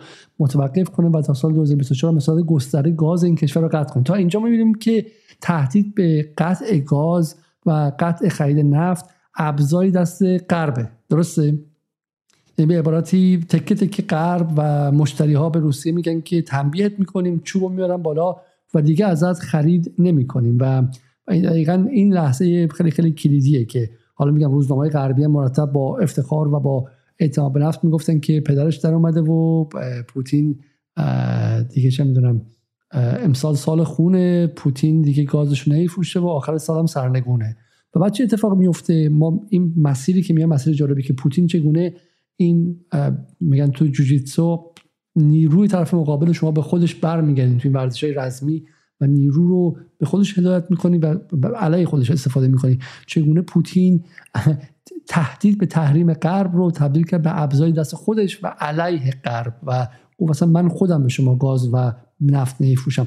اگه میشه در مورد این خود صحبت کنیم خانم بودی. از چه لحظه ای پوتین با در این دوازده ماه چگونه پوتین با بحث قطع گاز صحبت کرد و بازی کرد و چگونه دفعه اروپا حرفش عوض شد. اروپایی که تهدید می‌کنه ما از گاز نمی‌خریم. دفعه گفت ای وای ای هوار اینا گاز منو دارن قطع می‌کنن. اینا می‌خوان به چه لوله گاز ببندن. و یه خورده میشه در مورد این جنگ انرژی در این 12 ماه صحبت کنیم. این مسئله اروپایی ها تا حد زیادی در واقع غافلگیر شده بودن. به خصوص حالا بعضی از کشورهای اروپایی که کشورهای قدرتمندتری هستند مثل مثلا فرانسه خب اینها به لحاظ منابع دریافت انرژی از منابع متنوعتری استفاده می‌کنه یعنی صرفا محدود نبوده منابعشون به مثلا گاز که بخوان از این بابت به طور کامل متضرر بشن مثلا فرانسه از انرژی هسته‌ای بسیار استفاده می‌کنه همچنان. و برخلاف آلمان راکتورهاش رو تعطیل نکرده بود. اما خب میشه گفت که آلمان به نوعی به نظر انگار که مثلا یک سناریویی باشه که از سالها پیشتر به نوعی برنامه ریزی شده باشه چون این جریانات سبز یا این در واقع حزب سبزهای آلمان اینها کسانی هستن که به نوعی حالا به اصطلاح حالا بهشون میگن گلوبالیست ها اینها یکی از هارترین و کسیفترین و جنگ طلبترین جریانات سیاسی اروپا هستند که علا رقم این که جست حفاظت از محیط زیست دارن علا رقم این که جست چپ دارن علا رقم این که جست به نوعی به حفاظت از ارزش های لیبرالی و اینها دارن ولی کم به شکل تمام ایاری اینها سرسپرده این ایده هستند که باید ارزش های جهان روا یا گلوبالیستی سرمایه نظام سلطه و سرمایهداری جهانی امپریالیسم به رهبری ایالات متحده این باید حفظ بشه. یعنی انگار که تعطیل کردن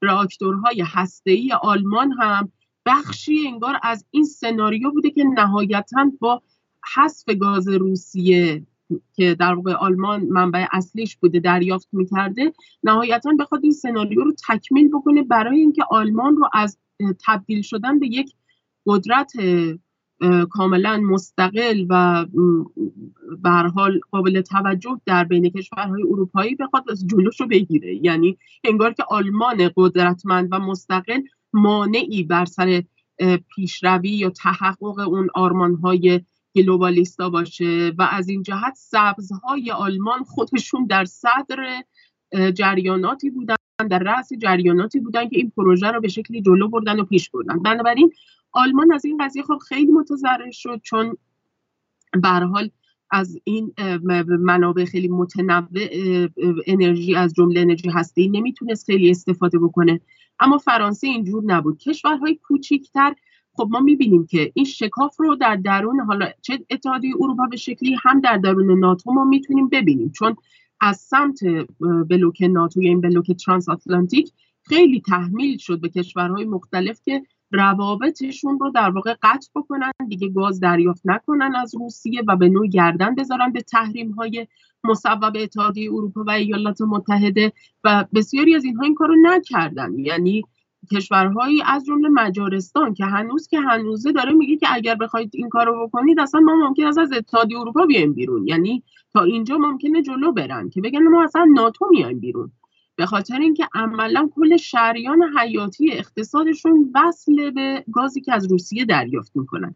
یا حتی در چارچوب ناتو ما مثلا کشورهایی رو مثل ترکیه دیگه که نمونه بسیار بارز این قضیه است که نیومد پای این تحریم ها و از جانب ایالات متحده بسیار تحت فشار قرار گرفت. ولی که میگم به حال این چرخشی که داره در نظم بین المللی اتفاق میفته داره یک فرصتی برای قدرت های میانی و در واقع رد دومی مثل ترکیه به وجود آورده که بتونن در ازای دریافت امتیازاتی بخوان در واقع همراهی بکنن. حتی با اون بلوکی که در واقع خودشون جزی از اون هستن مثل بلوک ناتو.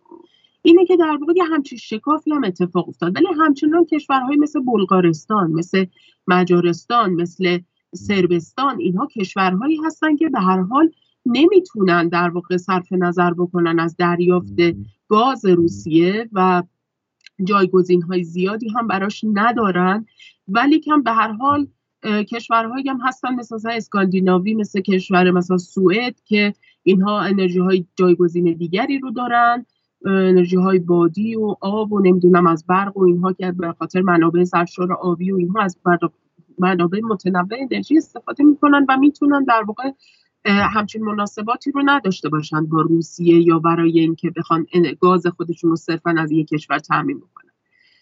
همدستی نروژ با ایالات متحده هم خیلی جالبه. یعنی نروژ اتفاقا چون تو فضای فارسی زبان به عنوان یک کشور خیلی گولی مگولی که انگار مثلا یه گوشه نشسته تو اروپا داره ماست خودش رو می‌خوره و هیچ کاری به کاری کسی نداره.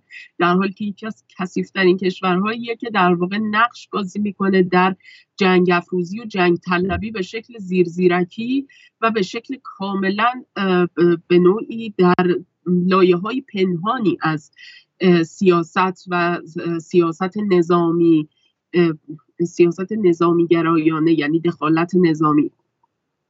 که اتفاقا یکی از مهمترین نقشهاش هم اخیرا در که از طریق یکی از ژورنالیست های تحقیقی برجسته یعنی سیمور هرش اخیرا آشکار شد که در جریان انفجار خط لوله نورد استریم دو که در ماه سپتامبر اتفاق افتاده بود که به حال کمابیش همه می‌دونستن که احتمالا کار ایالات متحده یعنی دست ایالات متحده پشت این انفجاره. ولی خب کسی در مورد نروژ صحبت نمی‌کرد. ولی کن هر حال با گزارش تحقیقی سیمور هرش این قضیه روشن شد که نروژ در واقع یکی از همون کشورهایی بوده که کاملا با همدستی کرده با ایالات متحده توی این پروژه.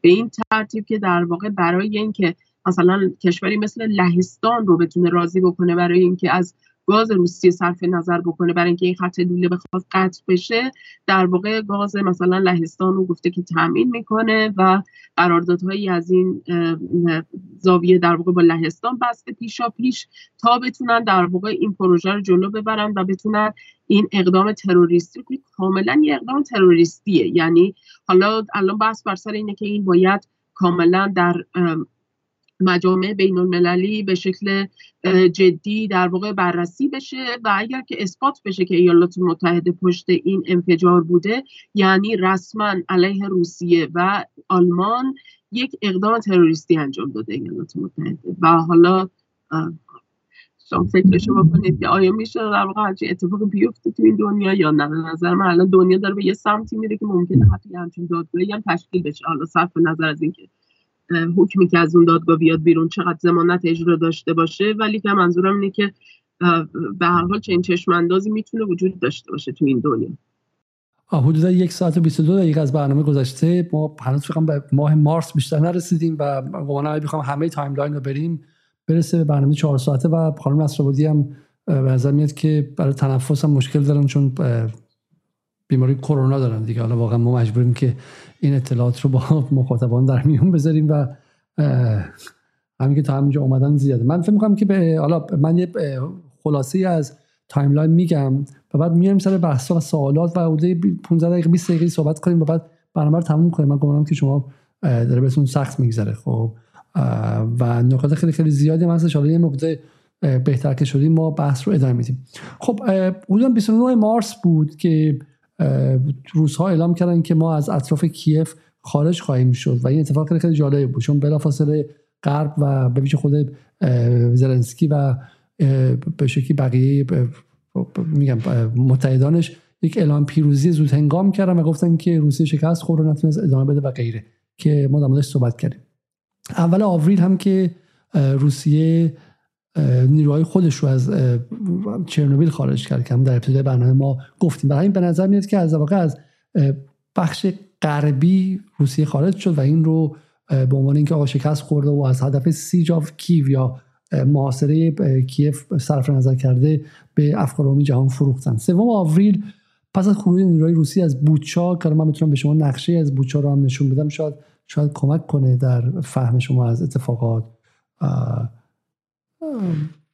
من نقشه از بوچا در اینجا نقشه دارم که شاید بتونید شما متوجه شید و بوچا رو در همون بالا در اینجا در بغل کیف شما می‌تونید بوچا رو هم ببینید خب؟ وقتی که روسیه خارج شد از بوچا و سایر منطقه اطراف کیف شواهدی از کشتار جمعی و سایر جنایات آشکار شد و تصاویرش رو دیدین. که من تو این برنامه نمی‌تونم بذارم. آرزوم بود که پارسال می‌تونستیم بر اساس منابعی که به وجود اومده برنامه روش بریم و من واقعا وحشت کردم که یوتیوب اجازه نده و کل کانال ما رو ببندن. چون تهدیدهای خیلی جدی میشه و ما ایمیل می‌گرفتیم که هر گونه صحبت کردن در مورد اوکراین و اینها غیر قانونیه و همون موقع گمانم چند نفر که چند نفر از آدمایی که در انگلیسی این کارو کردن یوتیوبشون بسته شده بودش. از جمله مثلا اسکات ریترز و غیره که نکردیم. ولی خیلی خیلی مستندات معلوم شد که آقا این کار روزها نبوده بر اساس ادعا و دلایلی که اتفاق افتاد. ولی بر اساس بر اساس اوچا هم نکته جالبش اینه که اتفاقاتی مثل این دیگه ناتمام میمونه دیگه.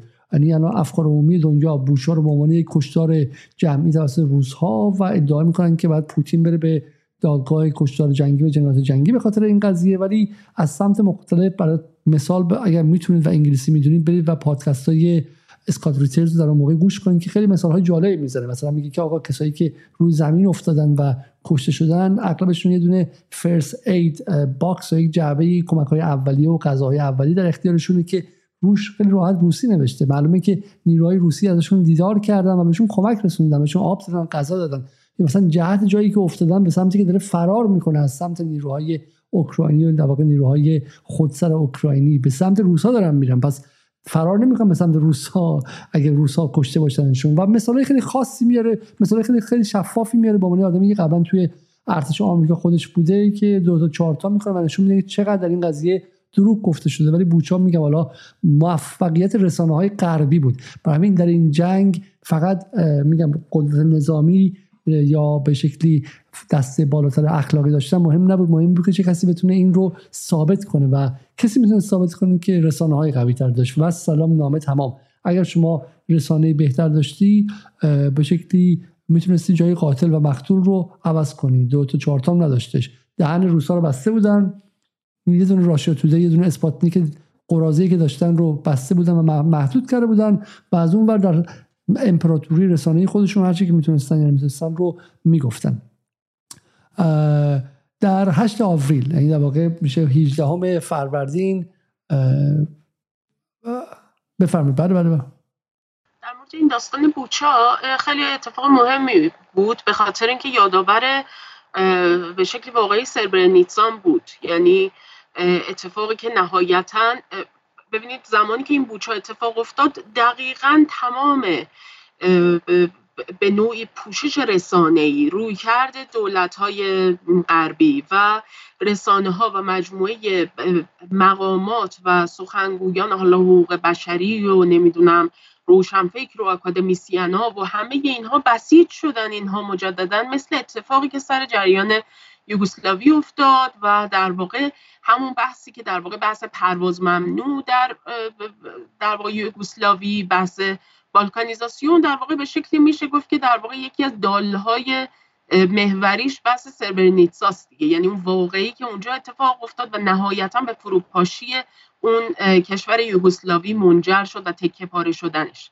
اینه که در واقع به بوچا هم میگن سربرنیتسای اوکراینی با این تفاوت که سربرنیتسا در دوره اتفاق افتاد که جهان تک قطبی تازه در اوج شکوفایی و در واقع ایالات متحده همچین قامت راست کرده بود به عنوان فرمانده بلا منازع در واقع جهان و نظام سلطه رو در ید قدرت خودش گرفته بود کامل و داشت پیش می‌رفت و این امکان رو داشت که با سخنگوها و بوخچی هایی که داره در کشورهای مختلف در رسانه های مختلف حتی نیازی نداشته باشه که بخواد افکار عمومی رو خیلی قانع بکنه که آیا واقعا چه اتفاقی افتاده یا نیفتاده و آیا این اتفاق اون با اون روایتی که اینها میگن اتفاق افتاده یا نیفتاده.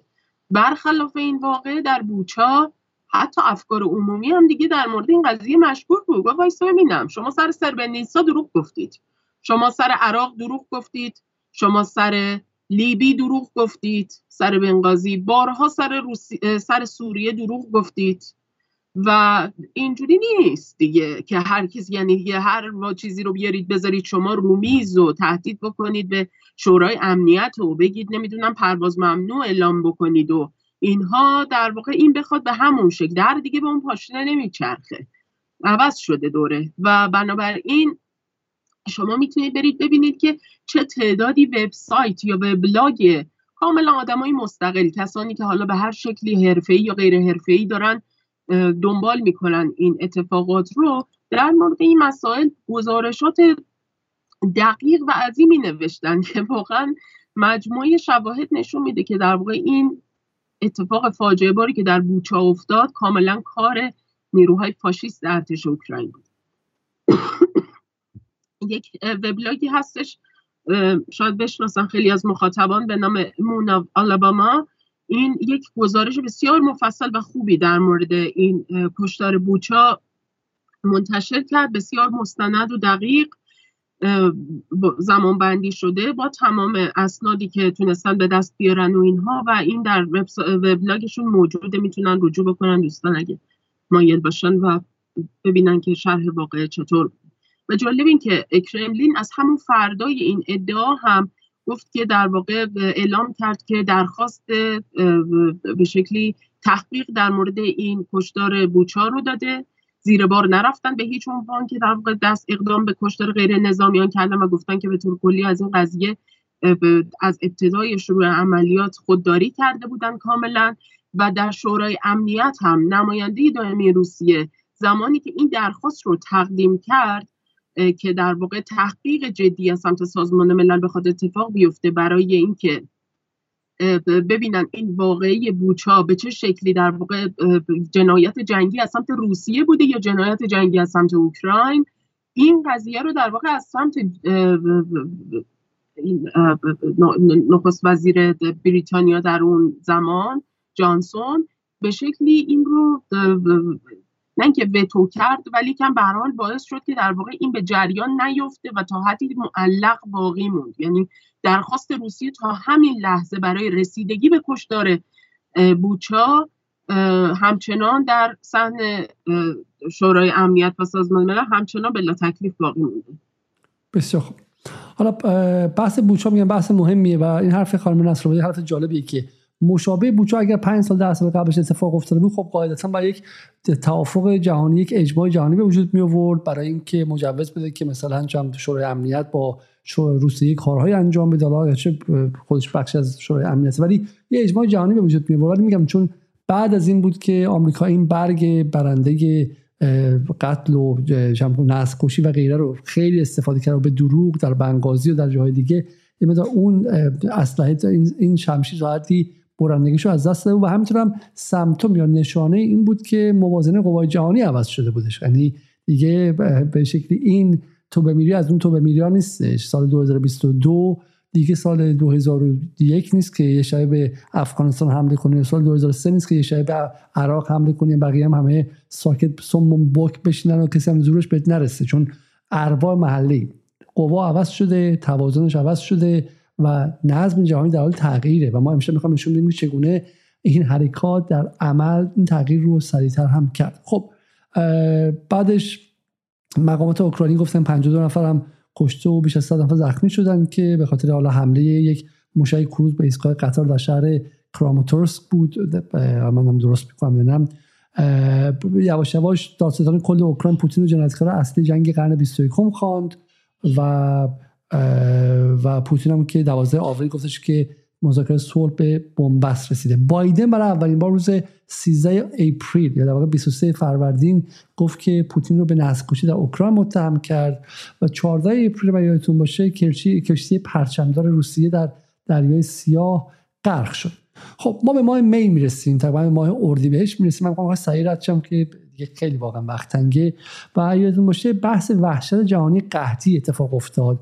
و همزمان هم آزادسازی ماریوپول اتحادیه اروپا برنامه‌ای برای ممنوعیت نفت خام روسیه طی شش ماه آینده به عنوان بخشی از دور ششم تحریم‌ها اعلام کرد و وزیر امور خارجه آلمان هم روسیه را به تحریک عمدی یک بحران جهانی غذایی متهم کرد. خب و یادتون باشه بحث این بود که آیا کشتی اجازه میدن که از دریای سیاه خارج چه کشتی قله و کشتی گندم و غیره یا اینکه نه و قیمت اغذیه و مواد خوراکی در صادرات جهان داشت به سرعت بالا می‌رفت. خب همزمان یه خبر دیگه که بود این بود که اعلام شد که فنلاند و سوئد می‌خوان وارد ناتو شن و خیلی می‌گفتن نگاه کن که پوتین اینجا هم شکست خورد. اومد که اوکراین رو از به شکلی ناتو دور کنه به اسم اینکه امنیت هم در خطره ولی نه فقط ناتو کوچکتر نشد بلکه ناتو دو کشور گنده رو آورد و فنلاند که یک مرز خیلی خیلی بزرگی با روسیه داره وارد ناتو خواهد شد در اون موقع. درسته؟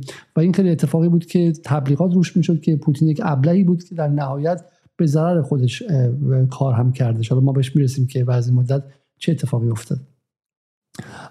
و در نهایت حالا روسیه ماریوپول رو فتح کرد و بایدن هم بسته کمک 40 میلیاردی به اوکراین رو امضا کرد. این ماه بهش بود. در ماه جوان هم باز بحث بحث گسترش ناتو رو ما داشتیم.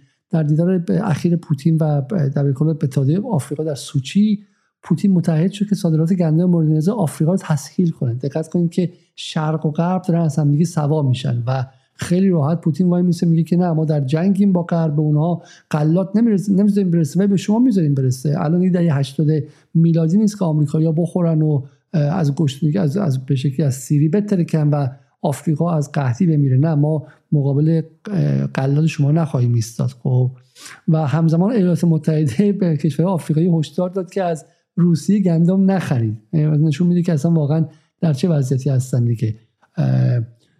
خب اتفاق بعدی که افتاد به شکلی بحث نامزدی نمایشی اوکراین بود که می‌خواستن واقع بخش اتحادیه اروپاش کنن. و و بعضم باز هم به شکلی بحث ناتو و غیره که ما موردش صحبت کردیم. من به نظرم که دیگه از این بحث برای اینکه برسیم من ترجیح اینه که یه مقدار اینها پراکنده نوشته شده. بریم رو نقشه های جنگ و این به نظر من خیلی خیلی به ما کمک می‌کنه که درک بهتری از قضیه داشته باشیم. خب این واقع نقشه سمت شرقی اوکراینه. و این این نقشه مثلا نقشه خیلی خیلی خوبی فهمیدم من صدای خانم نصرآبادی خیلی نویز داره و حالا دیگه چاره ای نداریم دیگه ما. با اینکه تصویرشون امشب خوبه ولی اگر مخاطبان اذیت میشن من عذرخواهی می‌کنم پیشا پیش. برسیم به این نقشه خانم نصرآبادی. این از March 2022 April در واقع March اول March 3 April 31 August 3 سپتامبر نوامبر 30 و 24 فوریه. یعنی در واقع نقشه اول سمت چپ بالا حدودا دهم اسفند و نقشه پایینی هم که همین امروزه. آه شما ممنون که نقشه رو گفتید شما. خب این نقشه رو شما ببینید. همیشه روی نقشه برای ما توضیح بدید. خب قصه جنگ رو در واقع از پارسال تالای روی نقشه بدین خیلی خیلی راحت تره به نظر من. ببینید این خب از سمت چپ اگر که دنبال بکنیم از مارس 2022 به سمت راست که حرکت می‌کنیم طبیعتا شما می‌بینید دیگه همین صحبتش رو کردیم. اون ورود نیروهای روسیه از مناطق شمالی یعنی از مرز بلاروس به خاک اوکراین به سمت چرنوبیل و حالا اون بود شهر بوچا و شهرهای اطرافش چرنیکوف و شهرهای دیگه به تدریج می‌بینیم که کمرنگ شد. در واقع حضور نیروهای روسی در اونجا کاملا کم شد و می‌بینیم که از طرف دیگه در کرانه های شرقی و جنوب شرقی و جنوبی اوکراین اون مناطقی که در واقع روس ها تونستان توش پیشروی بکنن و یا اون مناطقی که حالا به بیان خودشون آزادسازی انجام دادن یا نازی زدایی کردن و اینا داره هی مساحتش بیشتر و بیشتر میشه. حالا تا آگوست آخر آگوست 2022 و که اتفاقا برهه مهمی هم بود چون آگوست 2022 عملا اتفاقاتی که افتاد این گونه بود که روسیه ناگهان به حال یک تغییر در واقع تغییر استراتژی داد برای اینکه به شکلی از نیروی هوایی خودش به شکل حد اکثری استفاده بکنه و اتفاقاتی که از سمت نیروهای ارتش اوکراین افتاد و اقدامات جنایتکاری که به خصوص در قبال همون نیروگاه زاپروژیه که صحبتش رو کردیم که این نیروگاه رو مورد هدف خودشون قرار می‌دادن و می‌تونست منجر به یک فاجعه خیلی عظیم بشری بشه عملا باعث شدن که در واقع این با حملات هوایی گسترده ای که صورت دادن و هم حملات پهپادی که حالا به حال بابتش ایران رو هم پاشو کشیدن به در واقع دولت های غربی کشیدن پای ایران رو هم به این ماجرا و هم حملات موشکی که صورت دادن عملا باعث شد که بخش زیادی از این مناطق رو در واقع بتونن آزاد بکنن و نیروهای اوکراینی رو پس برونن یعنی به سمت عقب برونن. چیزی که نکته که هستش اینه که روسا از بعضی از مناطق آمدانه عقب می‌کشن گاهی و مجددا از یه نقطه دیگه حمله می‌کنن. ارتش اوکراین که خیلی در واقع کلا میشه گفت اصلا یک دولتشون ارتششون اینها اساسا یه حالت پرده سبزی دارن. یعنی انگار اینا به طور کلی خیلی نمایشی مجموعه کارهاشون. حتی بخشی از عقب نشینی های آمدانه روسیه هم اینا به عنوان دستاوردهای نظامی خودشون در جنگ منظور کرده بودن و به حساب خودشون واریز کرده بودن. در حالی که به حال روسا از این بابت یک برنامه معینی رو دنبال می‌کنن. یک جاهایی هم البته بین خود مقامات نظامی روسیه هم ممکنه اختلافاتی در تاکتیک ها رخ داده باشه کمان که در نقاطی رخ داد و اون هم خودش رو میشه گفت حتی در تعویز بعضی از فرماندهان اصلی این نبرد یعنی فرماندهی کل این عملیات ویژه در دو نقطه تا به حال خودش رو نشون داده. یکی اونجایی که در واقع ژنرال دورنیکوف رو عوض کردن و به جاش سروبوکین رو گذاشتن که کسی که در واقع به در توان به شکلی نظامی روسیه رو متمرکز می‌کنه روی حملات هوایی و اینها. و البته اخیرا هم مجددا سروبوکین هم تعویض شده و جایگزینش ژنرال معمار جنگ هیبریدی روسی هم هست. اسمش چرا از ذهنم ناگهان پرید؟ ژنرال گراسیموف. ببخشید. و گراسیموف رو مجددا ژنرال شویگو وزیر دفاع روسیه گراسیموف رو به جای او گذاشته که گراسیموف نفر سوم روسیه هستش که در واقع اون کد حمله اتمی روسیه رو در دستش داره. گراسیموف یکی از شخصیت بسیار نظامی بلندپایه و مهم روسیه هستش که کتاب ها و در واقع دکترین جنگ هیبریدیش بسیار مشهوره و میگن که حتی در اتاقهای فکر و آموزشی ناتو هم تدریس میشه. به هر حال منظورم اینه که اونها هم یک جاهایی رو با آزمون و خطا جلو رفتن یک جاهایی به هر حال ممکنه با همدیگه حتی هم نظر نبوده باشن سر بعضی از عقب نشینی ها مثل عقب نشینی که از منطقه خرسون داشتن. که باعث شده بود که بعضی از فرماندهان مثلا نظامی نسبت به این قضیه انتقاد داشته باشن که چرا ما از این منطقه عقب نشینی کردیم و باید با تاکتیک های دیگری جلو می‌رفتیم و به حال بخش های دیگری برای این اعتقاد بودن که حفظ در واقع نیروی انسانی نیرو در نظامی روسیه خیلی اهمیت بیشتری داره از اینکه در واقع یک منطقه رو موقتا بخوان ازش عقب نشینی بکنن چون می‌تونن با احیای در واقع اون توان خودشون مجددا اون مناطق رو به دست بگیرن. و با توجه به اینکه چشمانداز روسیه از این جنگ یک جنگ بلند مدته این عقب نشینی های کوتاه مدت و تاکتیکی براشون در اون چشمانداز بلند مدته چندان به عنوان یک شکست یا یک مسئله که حالا باعث بشه که بخواد باعث تضعیف روحی نیروهاشون بشه و اینا به اون شکل به حساب نمیاد. اولویتشون حفظ نیرو بوده. ولی نکته که هستش اینه که در همین مدت یک درصدی از خاک اوکراین که 22 درصد از خاک اوکراین شاید باشه حدودا در چهار ایالت دونتسک، لوگانسک، خرسون و زاپروژیا که در ماه سپتامبر در اونجا همه پرسی برگزار شد و از مردم ساکنان اون مناطق در واقع این نظرسنجی کردن و پرسیدن که آیا تمایل دارن که این مناطقشون را این ایالت هاشون در واقع به خاک روسیه الحاق بشه یا نه. خب آماری که در واقع اومد بیرون از این رفراندوم ها واقعا عجیب غریب بود دیگه. یعنی بین بالای 90 درصد 90 تا 98 99 درصد در واقع توی این ایالت ها هر کدوم به حال مردم رأی دادن در مورد این قضیه که تمایل دارن که کشور در واقع منطقهشون بخشی از خاک روسیه باشه. چون به هر حال جمعیت روستبار بیشتر هستن همین که به هر حال به دلایل متعدد اقتصادی شرایط اجتماعی تامین اجتماعی و امنیتی که از جهات مختلف دارن. یعنی امنیت اجتماعی و اقتصادیشون و همینطور امنیت در معنای خاصش که امنیت جانیشون هست و به خصوص از سال 2014 به این سمت بارها از سمت جریانات دست راستی و نیروهای فاشیست اوکراینی به مورد تعرض قرار گرفته بودن واقعا براشون شرایط غیر قابل تحمل کرده بوده و از این جهت ترجیح میدن که به شکلی تحت حفاظت امنیتی در واقع در سپر امنیتی روسیه قرار بگیرن.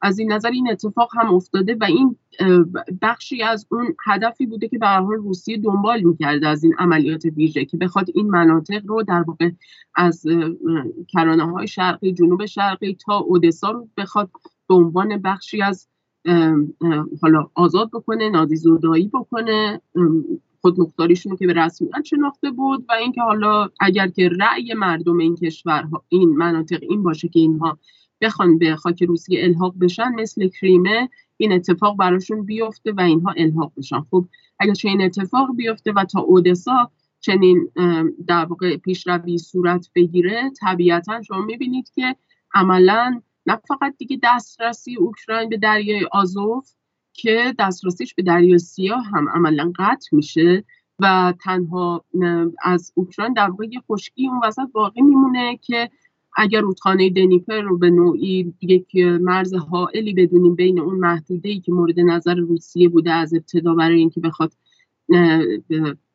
بهش دست پیدا بکنه تا اودسا و از اون سمت هم که باریکه ترانسنیستریا تو مولداوا هستش که مرز بین در واقع اوکراین و مولداوا به شکلی قرار گرفته اون باریکه اینها مجموعا به همدیگه میپیوندن چون اونجا یک منطقه خودمختاریه که از زمان انحلال اتحاد جماهیر شوروی هم یک پایگاه نظامی داره روسیه اونجا هم یک منطقه خودمختاریه که مردم اونجا هم تمایل دارن که اونجا تبدیل بشه به در واقع ملحق بشه خاکش به روسیه که بخشی از روسیه به حساب بیاد. این الان به هر وضعیتیه که حاکمه بر این منطقه بسیار ما بس بس این گرفتی می‌خواد که بحث نظامی رو خیلی سریع بپرسیم. ببینید بحث خرسون که بحث مهمیه. ما اینجا در واقع مرز جنوبی اوکراین هستیم. شما رو گفتین که روس ها خب از به شکلی از نقشه اولیه اگه نشون بدیم شاید کمک کنه باز دوباره. و در واقع روس ها از نزدیک کیف خارج شدن. بسیار خوب. این قابل فهم بود. ولی ما در ماه نو... سپتامبر گمانم همون شما گفتید از بخش های جنوب شرقی هم باز روسا خارج شدن و شما که این تاکتیکیه که براشون طبیعیه. وارد میشن و دوباره خارج میشن وارد میشن خارج میشن و ولی در هر موردی این رو غربیا به عنوان به شکلی به عنوان یک شکست تحمیل کردن.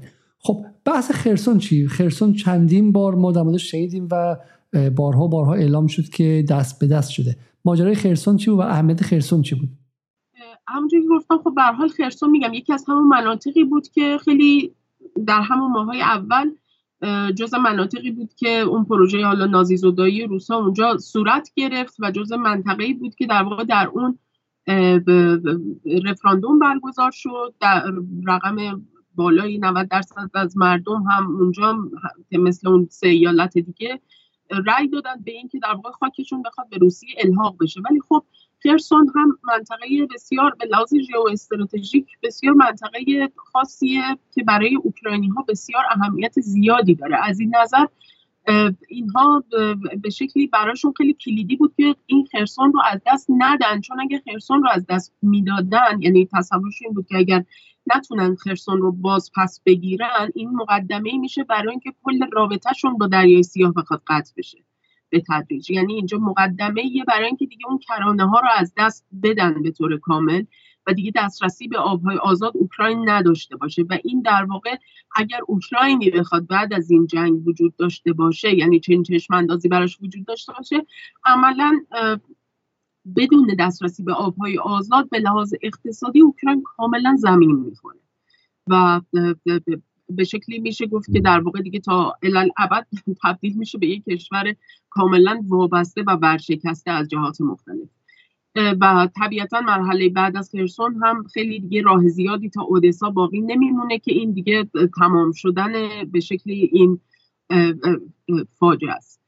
اینه که در واقع اینها یک بله بفرد نه من فقط این نکته اینجا توضیح بدم. پس و ما یه بحث اینجا داریم. خب بحث بحث مهم مولدووا اینجا هستش. خب که حالا ادعا شد که به روسا داشتن درش کودتایی می‌کردن اخیرا این بحث مولدووا که من با جهت نشون میدن و اینم بحث خرسونه که خب به کریمن وصل میشه که در سال 2014 به روسیه انکس شده وصل شده و دقیقا ما در اینجا می‌بینیم که الان بس دریای آزوف کلا که با اینجا می‌بینیم از اوکراین خارج شد و دسترسی به آبها در اینجا از بین رفت. پس میمونه فقط این کرانه در اینجا درسته؟ که تبدیل می‌کنه اوکراین به یک landlocked country یک کشوری که قفل شده در سرزمین های خشکی بدون ارتباط با آب و دیگه در اون صورت در واقع کشوری که خطرش از دست رفته و بعدش هم احتمالاً تجزیه میشه و غیره. یه نکته دیگه هم که من می‌خوام بگم برای اینکه از این بحث خارج شیم به خاطر به صدایی که هم سلامت شما همین که صدا متاسفانه خیلی نویز خیلی زیادی از سمت شما میاد و بعضا ادامه برنامه خیلی آسون نیستش. اگه شما هدفونتون خارج کنید شاید بعد بهتر شه. اگر فکرم که شاید مشکل ما آره خب. بله ما بهتر میشه. بله بله. بسیار خوب. حالا این نکته دیگه که من می‌خوام ادامه اینجا اشاره کنم این که ما می‌بینیم به رغم همه ادعاهای روز های غربی که به شکلی پوتین شکست خورد فردا پوتین بیروز شد غیره ما می‌بینیم که در واقع کل این سرزمین های شرقی اتفاق افتاد. و پوتین هم حرف اولش این بود که ما می‌خوایم یک زمین هایل یا یک بافر زون یک سرزمین هایل بین خودمون و و به شکلی دشمن که می‌خواد حالا ناتویزه کنه اینجا رو بکشیم. و دشمن نتونه مستقیم به مرز ما وارد شه. دشمن اگه قبل از ورود به مرز ما به این سرزمین های حائل وارد شه خب؟ و دقیقا این کاری کرده. در واقع به میزان کافی از سرزمین اوکراین به عنوان یک بافرزون در آورده و این دقیقا جزء objective ها یا اهداف رسمی اعلام شده روسیه رو برای همین کسانی که نگاه می‌کنن به بحث نظامی و اینکه بتونن از بخش پروپاگاندایی قضیه فاصله بگیرن به این نگاه کنن و به این فکر کنن که آقا روسیه آیا به دنبال گرفتن کل اوکراین بود یا اینکه نه به دنبال این بود که مانع از این بشه که به واسطه اوکراین ناتو باهاش همسایه بشه و این کار رو به نظر من موفق شد. من دیگه حالا اگه واقعا لحظات کلیدی توی اون اتفاقات هسته شما بفرمایید خب وگرنه من برم سر جنبندی قضیه و اینکه واقعا چه اتفاقایی افتاد.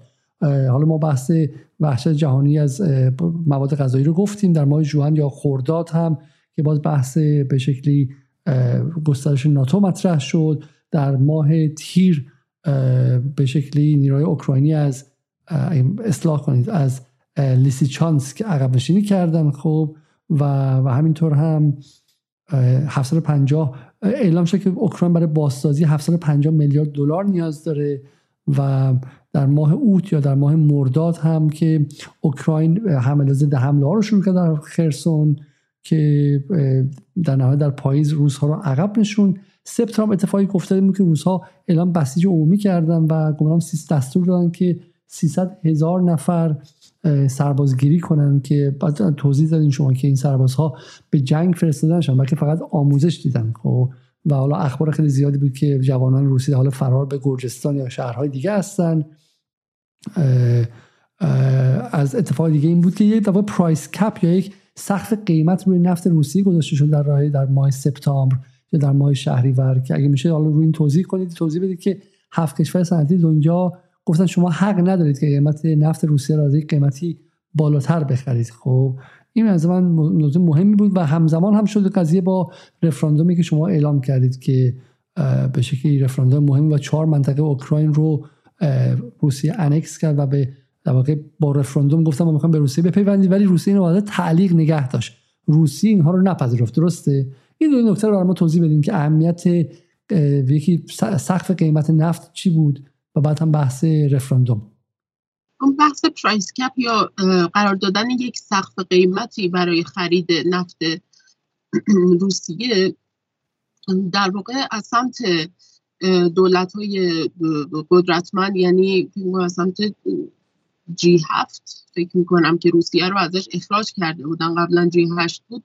در واقع مد نظر از سمت جی هفت یا جی بیست یک کدوم از این گروه های در واقع کشورهای ثروتمند و صنعتی جهان از سمت اینها در نظر گرفته شد برای اینکه در واقع اینها دیدن که تحریم ها روی روسیه چندان اثری نتونسته بذاری یعنی برخلاف تصورشون که اینها می‌خواستن به عنوان یک مکانیزم تنبیهی از تحریم های اقتصادی علیه روسیه استفاده بکنن سیزده هزار خورده تحریم علیه روسیه عملا نتونست باعث بشه که اقتصاد روسیه زمینگیر بشه و نه تنها این اتفاق نیفتاد که ارزش روبل به مرور مجددا بالا رفت و حتی به بالا به سطحی رسید که پیش از جنگ در پیش از شروع عملیات نظامی هم حتی از اون هم ارزشمندتر شد یعنی بهاش بالاتر رفت. انگار که در واقع هیچ اتفاقی نیفتاده. و از طرف دیگه نرخ که اینها رو ولادیمیر پوتین که شما تو اون برنامه در موردش صحبت کردین دیگه در مورد دستاوردهای اقتصادی روسیه در یک سال گذشته که در سخنرانیش خطاب به مجموعه فدرال فدراسیون روسیه اینا رو ارائه کرد. هم نرخ تورمش رو تونست بیاره به مرور پایین هم تونست به تدریج نرخ بیکاری رو بیاره پایین هم تونست در واقع سیستم در واقع اقدامات حمایتی یا مکانیزم های پروتکشنیستی رو به شدت حاکم کردن به لحاظ اجتماعی بیمه های بیکاری رو بالا بردن حقوق تقاعد یا بازنشستگی رو افزایش دادن حداقل دستمزدها رو افزایش دادن. بسیاری از همین کسانی که در واقع به عنوان پناهنده از خاک اوکراین به روسیه رفتن اینها پیشاپیش خیلیاشون پاسپورت روسی دریافت کردن و در واقع به عنوان شهروند روسیه وارد روسیه شدن نه به عنوان پناهنده. یعنی خیلی فرق می‌کنه. کسانی که از اوکراین رفتن به روسیه وضعیتشون خیلی متفاوته با پناهنده هایی که از اوکراین رفتن به لهستان رفتن به رومانی رفتن به مجارستان رفتن به کشورهای دیگه حتی آلمان و نمی‌دونم سوئد و دیگر کشورهای اسکاندیناوی. بنابراین تونسته با توجه به نظرسنجی هایی که صورت گرفته از سمت مؤسسات و بنگاه هایی که از غذا خیلیشون هم هستن که کاملا روکرد ضد دولت روسیه دارن یعنی منتقد روسیه هستن. اما مجموعه اینها نشون میده که این همه پرسی نشون میده که مردم روسیه برخلاف انتظاری که حالا شاید بخشی از اونها هم حتی انتظار نداشتن که اوضاعشون وخیم نشه و از جنگ می حراسیدن به درستی. ولی که برخلاف تصور غرب و بلوک ترانس آتلانتیک و تبلیغاتی که می‌کردن برای مردمشون و حتی بخشی از خود مردم روسیه اتفاق وحشتناکی نیفتاد که هیچ حتی وضعیت اقتصادی مردم به درجاتی بهبود هم پیدا کرد. یعنی الان اینا دارن برای رونق تولید خودشون دارن برنامه ریزی می‌کنن اروپای قاره در واقع صنعتی زدایی شد به لطف پروژه‌ای که آمریکا پیاده کرد در اوکراین و روسیه داره صنعتی تر میشه. یعنی داره با تمام قوا داره از توان صنعتی خودش از تولید صنعتی خودش داره استفاده می‌کنه و اینو داره توسعه میده و گسترش میده. پس بنابراین عملا اینها اومدن از این سقف قیمت ها اومدن به عنوان مکانیزم جانبی تحریم ها اومدن در کنار تحریم ها اومدن ازش استفاده بکنن که درآمدهای روسیه زیاد بالا نره و یه کمی در واقع اینو بتونن کنترلش بکنن که به لحاظ اقتصادی روسیه همچنان بتونه تحت فشار قرار بگیره که بسیاری از خود همین کشورهای اروپایی هم زیر بارش نرفتن. چه برسه به کشورهای غیر اروپایی. یعنی شما از هند در نظر بگیرید از چین نمی‌دونم. حالا البته روابطی که خود روسیه داره با بعضی از این کشورها که ممکنه با تخفیف های قابل توجهی یا پایین تر از اون نرخ معمول باهاشون معاملاتی داشته باشه و اینا اون چیزیه که بین معاملات در واقع خود روسیه و اون کشورهای معین برقراره. هیچ ربطی به این توصیه که از سمت این دولت ها در واقع صورت گرفته برای قرار دادن حد اکثر سقف در واقع خرید نفت روسیه نداره. و به هر حال این اتفاق عملا نیفتاد و این مکانیزم هم رفت در کنار سایر داستان ها که حالا البته می‌بینیم که دیروز خبر اومد که روسیه رو در واقع عضویتش رو در FATF هم تعلیق کردن که حالا می‌بینیم که FATF هم چقدر می‌تونه تعیین کننده باشه در وضعیت اقتصادی روسیه. بسیار حالا من نگاهی کنیم به وضع اوکراین. اوکراین 26.5 درصد تا حداقل تا نوامبر 2022 به شکلی تورم داشته. حالی که تو روسیه تورم به 4 درصد رسیدش و و می‌تونیم ببینیم که حالا بحث برای اوکراین خیلی خیلی متفاوته و فشار اقتصادی روشون خیلی خیلی زیاده. یه نکته دیگه که مطرح شده بود که روسیه از حمله به زیر ساختای اوکراین خودداری می‌کرد. حالا من بگم برای اینکه سریع بریم خودم توضیح میدم. به این علت که روسیه به شکلی امیدوار بود که بتونه وقتی که جنگ تموم شد اون مناطق رو یا از آن خودش کنه یا جایی باشه که ازشون یارگیری کنه و از جامعه اون بومی اونجا به نفع خودش یارگیری کنه و ازشون متحد بسازه. میگم چون خیلیشون روس زبان هستن و پوتین اونها رو بخشی از تمدن روسی می‌دونه و نمی‌خواست که اونها بدون آب و برق باشن. ولی از جایی به بعد گمانم از سپتامبر بود خانم نصرآبادی. درسته؟ که حمله روسیه به زیر ساختها شروع شد و الان خب یه مقدار در مورد زیر ساختای اوکراین می‌تونیم صحبت کنیم چون برای مثال ما اینجا می‌تونیم ببینیم که بین ژانویه 2022 یعنی قبل از شروع جنگ در دی ماه 1400 و امروز که و در اکتبر 22 که میزان تولید برق در اوکراین چقدر پایین اومد و احتمالا خیلی بیشتر هم پایین خواهد اومد. یه مقدار در مورد زیر ساختها و در مورد حملات این پوتین به اینها صحبت کنیم و اینکه آیا ادامه دار خواهد شد آیا به قول معروف در ادامه جنگ اگر جنگ طولانی بشه روسیه اوکراین به ما قبل تاریخ می‌خواد برگردونه؟ همونجور که گفتم به حال اوکراین کشوری بود که بخش مهمی از صنایع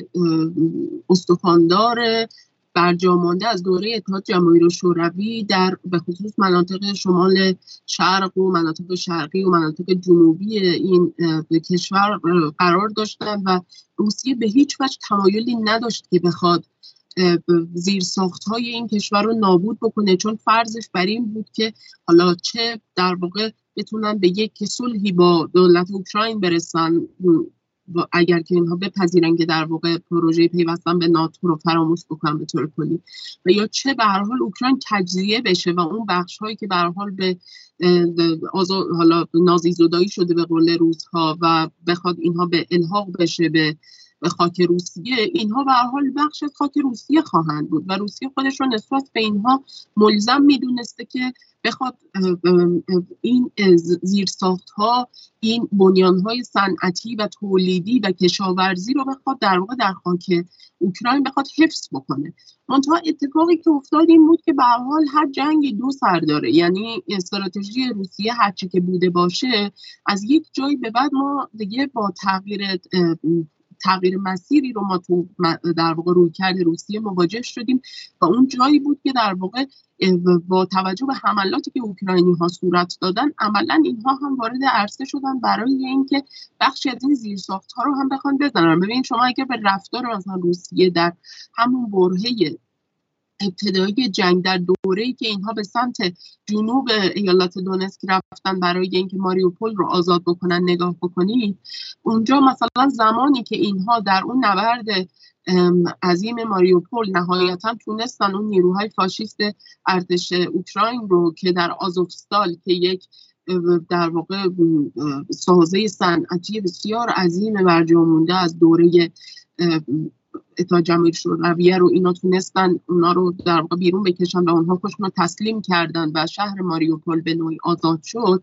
از همون لحظه بازسازی شهر ماریوپول هم در شروع شد. یعنی نیروهای روسیه به طور همزمان دارن در این در واقع که دارن میجنگن همزمان دارن در دونتسک مثلا یا در لوگانسک دارن بازسازی می‌کنن. یعنی ساختن ساختمان های مسکونی شروع شده بازسازی صنایع و مؤسسات بنگاهی مثلا تولیدی و صنعتی مجددا شروع شده. یعنی این کار رو دارن انجام میدن. بنابراین چرا روسیه برای خودش به شکلی هزینه های اضافی بخواد درست بکنه و بتراشه ضمن اینکه اگر هدفش این بود خب به سمت مناطق غربی تر اوکراین این اقدامات رو انجام می‌داد. که مطمئن بود که حتی اگر تجزیه هم بشه این کشور یا به هر شکلی فرو بپاشه در واقع مناطق غربی اصلا مورد نظر روسیه نبوده و نخواهد بود. چرا که نمی‌خواد که در واقع به اون ساکنان اون مناطق که خودشون رو اساسا با هویتی ضد روسی تعریف می‌کنن بخواد اساسا خودش رو طرف بکنه. پس اگر هدفش زمین گیر کردن بود می‌زد مناطق غربی اوکراین رو شخ می‌زد. ولی این کارو نکرد. ولی که به هر حال میگه از تابستون از اواخر تابستون و همون آخر آگوست اول سپتامبر اینها مجبور شدن نهایتا در واقع این اتفاق افتاد و بخش از این زیرساخت‌ها و نیروگاه هایی که برق اوکراین رو تامین می‌کنه اینها مورد اصابت قرار دادن بسیار خب برسیم به برنامه و بخش آخر بحث و اینکه این جنگ تا امروز چه کاری با نظم جهانی کرده و ادامهش چیه؟ دو, دو نکته که مطرح میشه که اینکه حالا به شکلی روسیه منهدم نشد و روسیه مستحلک نشد. یکی از دلایلش این بود که واقعا بالا ایران اومد به کمکش یه قیمت جنگ رو پایین آورد و وسط جنگ یه دفعه استراتژی رو عوض کرد. از جنگ گران قیمت کلاسیک به جنگ های با تغییر تاکتیک جنگی جنگ رو ارزان تر کرد و خوش آماده کرد که اگه قرار جنگ طولانی بشه و غیره. یه نکته این بود دومش اینه که روسیه در واقع جنگ اقتصادی رو به خودشون برگردون و تونستش که بخش از فشار رو کم کنه. با این حال حالا گفته میشه که این تحریم ها در دراز مدت با روسیه کاری خواهد کرد کارستان و تحریم رو باید در یه شب دو شب دی تحریم بالاخره سلاح جنگی سنگینیه و اگر جنگ به دو سال سه سال بکشه روسیه یواش یواش گذاشت سخت میشه.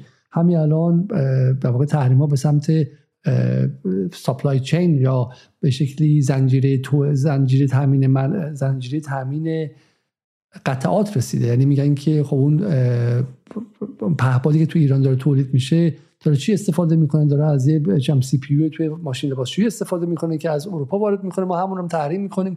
ایران هم تحریم می‌کنیم. اگه بفهمیم که از قطعی از چین استفاده کردن اونم تحریم می‌کنیم و دنبالش در اساس راه افتاده. حالا حتما تصویری که نشون دادن شاید تصویر جالبی بود برای شما برای اینکه نشون میده که بالا تحریم تحریم که می‌کنن همه دنیا نیستش و بالاخره اون شاید این تصویر ببینیم شاید بد نباشه. غربه که تحریم کرده و واقعا بقیه کشورها روسیه تحریم نکردن. هند تحریم نکرد. روسیه رو چین تحریم نکرد. برزیل تحریم نکرد. درسته؟ و خیلی از اقتصادهای بزرگ جهان روسیه رو تحریم نکرد و یه اتفاق بزرگی بود البته. نشون که چقدر دنیا بر سر قضیه روسیه و بر سر قضیه اوکراین به شکلی تقسیم شد.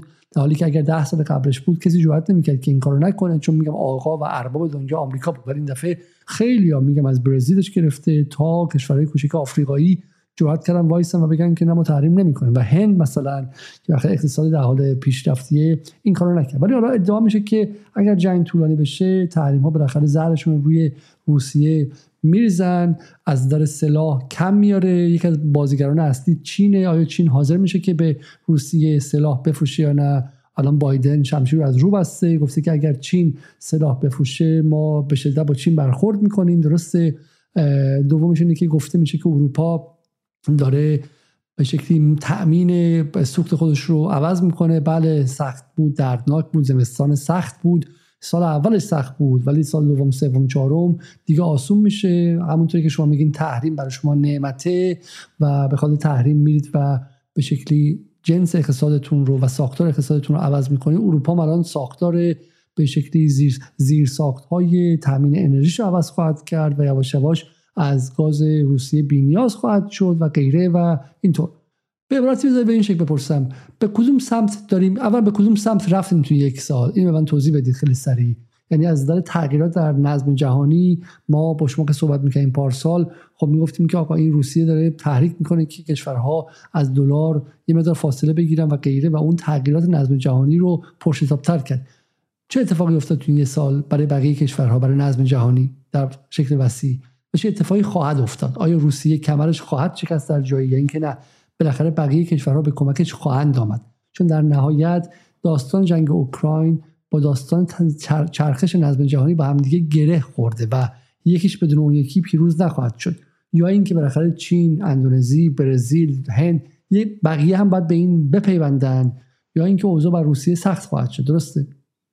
فقط اوضاع بر روسیه سخت خواهد شد که به نظر می‌رسه که در واقع اگه به رفتار کشورهای مختلف در یک سال گذشته نگاه بکنیم به خصوص کشورهای جنوب جهانی کشورهایی که تو منطقه خودمون غرب آسیا هستند تو جنوب آسیا در آفریقا در آمریکای جنوبی مجموعه این کشورها هم در واقع به نوعی از شکست روسیه متحمل متحمل در واقع آسیب های خواهند شد و در واقع به نوعی این شکست شکست جمعی خواهد بود به یک معنی. چرا که ما از همون ابتدای در واقع شروع این عملیات ویژه در اوکراین در مورد این مسئله صحبت کردیم که این جنگ صرفا یک جنگ بین روسیه و اوکراین نیست. حتی جنگی صرفا بین روسیه و کل بلوک ناتو یا اون بلوک ترانس آتلانتیک هم نیست. چیزی فراتر از اینه. یعنی جنگ جنگ دو در واقع ایده و دو نگاه متفاوت برای اینه که بخوان یک آرایش جدیدی در نظم جهانی به وجود بیارن و اونم اینه که یک دولت یا یک بلوک شامل چند کشور محدود نباید در در واقع سلطه سلطه رو در ید قاهر خودشون داشته باشن و به نوعی تحمیل بکنن یک نظم معینی رو یک جهانبینی رو یک ارزش ها و مجموعی از هنجارهای سیاسی امنیتی اقتصادی و سیاسی رو. بنابراین اتفاقی که الان افتاده اینه که جنگ جنگ دو بلوک در جهانه. یعنی جنگ با دو دیدگاه متفاوت. بنابراین اگر روسیه شکست بخوره که از همون پیش از شروع این عملیات ویژه پوتین فکر در دسامبر 2021 گفته بود در یکی از سخنرانیاش که روسیه در این جنگ یا پیروز میشه یا این جنگ هیچ برنده ای نخواهد داشت. یعنی یا شکست همه باید باشه یا اینکه در واقع روسیه در این جنگ پیروز میشه که پیروزیش به این معنی هستش که در واقع بلوکی که الان داره چشمانداز متفاوتی رو برای جهان متصوره برای نظم جهانی متصوره این پیروزی پیروزی همه اونها خواهد بود که این شامل مجموعه کشورهای جنوب جهانی. شما اگر به در واقع به لیست کشورهایی که همین دو روز پیش یا دیروز در قطنامه سازمان ملل در مجموع عمومی سازمان ملل رأی ممتنع یا منفی دادن نگاه بکنید کاملا متوجه میشه که چه تعدادی از کشورها هستند که برخلاف دوران گذشته حساب نمی‌برند از اون دولت های اون بلوکی که به شکلی برای خودش شعن اربابی قائل در جهان یا قائل بوده دست کم و انتظار داشتن که همه اون کشورهای مثلا آفریقایی یا کشورهای آمریکای جنوبی یا کشورهای منطقه خودمون غرب آسیا یا جنوب آسیا و اینها بخوان همه رأی بدن به قطعنامه ای که به روسیه تحکم می‌کنه که باید خارج بشه از اوکراین. هرچه زودتر و قوای خودش رو از این اوکراین خارج بکنه. خب این رأی نمیدن. به همین راحتی. یعنی ده ها کشور هستن که رأی نمیدن رأی مثبت نمیدن به این قطعنامه. ده ها کشور هستن که به این قطعنامه رأی منفی میدن. حالا اینکه مثلا ایران و چین از غذا جز کشورهایی هستن که رأی ممتنع میدن. در کنار همدیگه حالا همه اینها برمیگرده به یک مجموعه ای از اقتضاعاتی که بر شرایط هر کدوم از این کشورها و دولتها حاکمه و شرایط ویژه که هر کدومشون دارن که از جمله ایران به حال وضعیت خاص خودش رو داره به خصوص که در سال 2023 با اون بندهای غروب رفع تحریم های تسلیحاتیش مواجه خواهد شد و ممکنه که در واقع به شکلی اگر که بتونن بهش برچسب به نوعی همدستی در این جنگ اوکراین بزنن این باعث بشه که چنان که در کنفرانس مونیخ که اخیرا برگزار شد هم مثلا رژیم صهیونیستی بسیار روی این قضیه کوبیده بود که باید در واقع این بندهای غروب تمدید بشن و نباید در اکتبر 2023 این تحریم های تسلیحاتی ایران رفت بشن به هیچ وجه و به شدت دنبال این هستن که این تحریم ها رو به شکلی همچنان تمدیدش بکنن. بنابراین ایران از این قضیه سعی می‌کنه که اجتناب بکنه که به شکل مستقیم هر شکلی از حالا نقض حاکمیت سرزمینی اوکراین یا هر چیزی که حالا در این نظم همچنان قدیمی بین المللی وجود داره رو بخواد به شکل دیپلماتیک در موردش مسامحه به خرج بده. اینه که به هر حال ولی شما ببینید در چند کشور آفریقایی چند کشور در آمریکای جنوبی چند کشور در منطقه خود ما از کشورهایی که ما حاشیه خلیج فارس هستن کشورهایی که همین الان در واقع پایگاه های آمریکایی در اونها مستقره. اینها رأی مثبت نمیدن به این قطعنامه این خیلی داستان عجیبیه. یعنی این به نظر من اگر کسانی نمی‌خوان این تغییرات اساسی و تغییرات جدی رو در مناسبات بین المللی ببینن در مناسبات بین کشورهایی که حتی به نوعی در بلوک امنیتی غرب و در بلوک امنیتی ترانس آتلانتیک تعریف شده بودند در دوره گذشته. حتی اینها هم دیگه در واقع تبعیت نمی‌کنن و تمکین نمی‌کنن نسبت به اون نظم و الزاماتش. عربستان سعودی با پول با دینار خودش مبادله می‌خواد بکنه با روسیه. می‌خواد با روبل در واقع مبادله بکنه نه با دلار. ترکیه به عنوان یک کشور عضو ناتو با روبل می‌خواد مبادله بکنه. میاد سیستم بانکیشو وصل می‌کنه به سیستم شبکه بانکی میره روسیه. البته ایران هم این کارو کرده ولی خب ایران کشوریه که خودش به نوعی در واقع در تقابل با این نظم تک قطبی در واقع حضور داشته در این سه دهه گذشته در نظم بین المللی ولی واقعا کشوری مثل ترکیه کشوری مثل امارات کشوری مثل عربستان سعودی که در واقع تمام توان نظامی تسلیحاتی خودش رو امنیت خودشون رو این کشورهای بلوک در واقع هاشی خلیج فارس از ایالات متحده و صدقیستر بلوک ترانس آتلانتیک داشتن در سه دهه گذشته اینا چطور میان و به نوعی پشت می‌کنن به این بلوک و در واقع وارد مبادلات یوانی یا روبلی میشن با چین و روسیه؟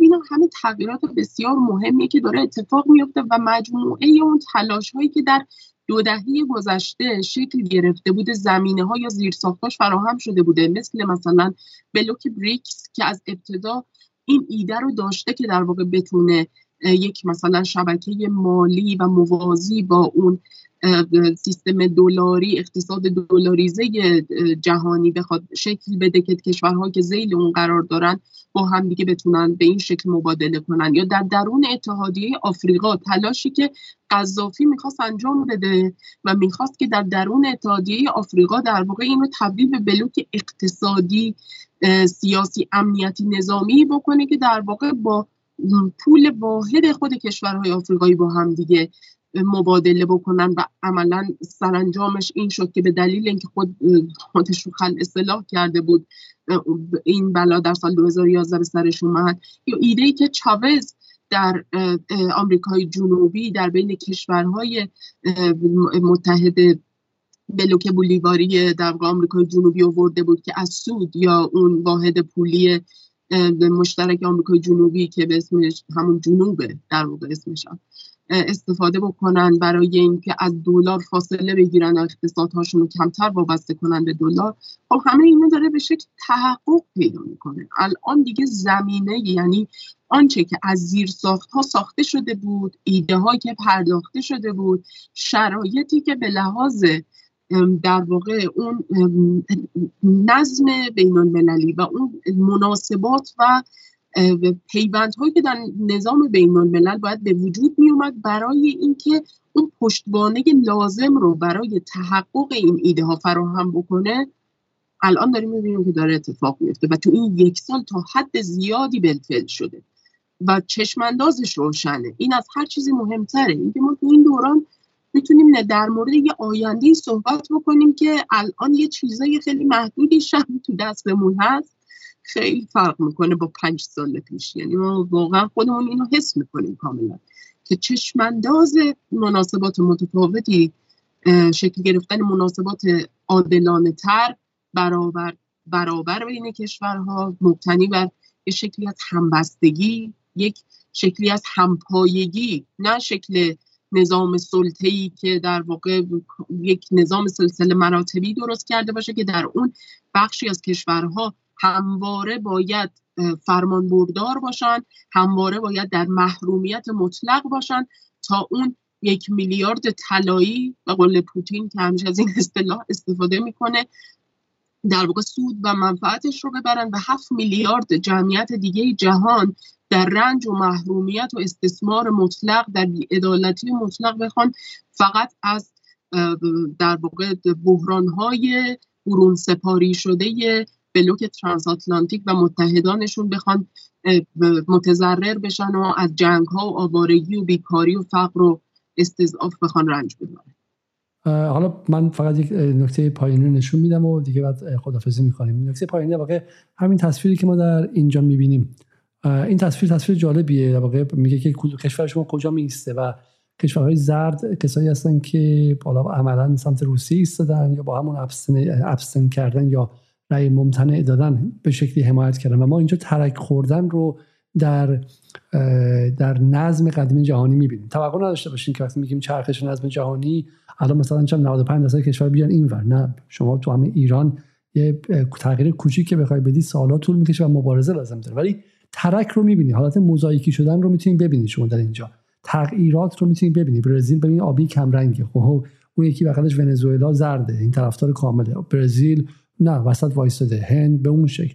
ولی اون کشورهای آبی پررنگ که غرب محسوب می‌شدن و نوچهاشون دیگه به اون شکل نیستن و در واقع دنیا میگم این تغییرش اینجا خیلی خیلی واضحه. و این هم اون تصویری بود که از کشورهایی که به شکلی ممتنع دادن و مقابل بودن ما رسما داریم میریم و این اتفاق اتفاق خیلی مهمه. اینو باید مقایسه کنیم با بیانی ها روی لیبی روی عراق روی سوریه و اونجاست که شما می‌تونید تفاوت ها رو خیلی خیلی سریع ببینید و من می‌خوام با یک کامنت بحث رو تموم کنم اینجا. و این کامنت مثلا کامنت مهمیه و و میگه که بله میگه که آیه بهنام عزیزخانی علیزاده الان اولویت هر برنامه باید گرانی به بحث دلار باشه. فقط فقط.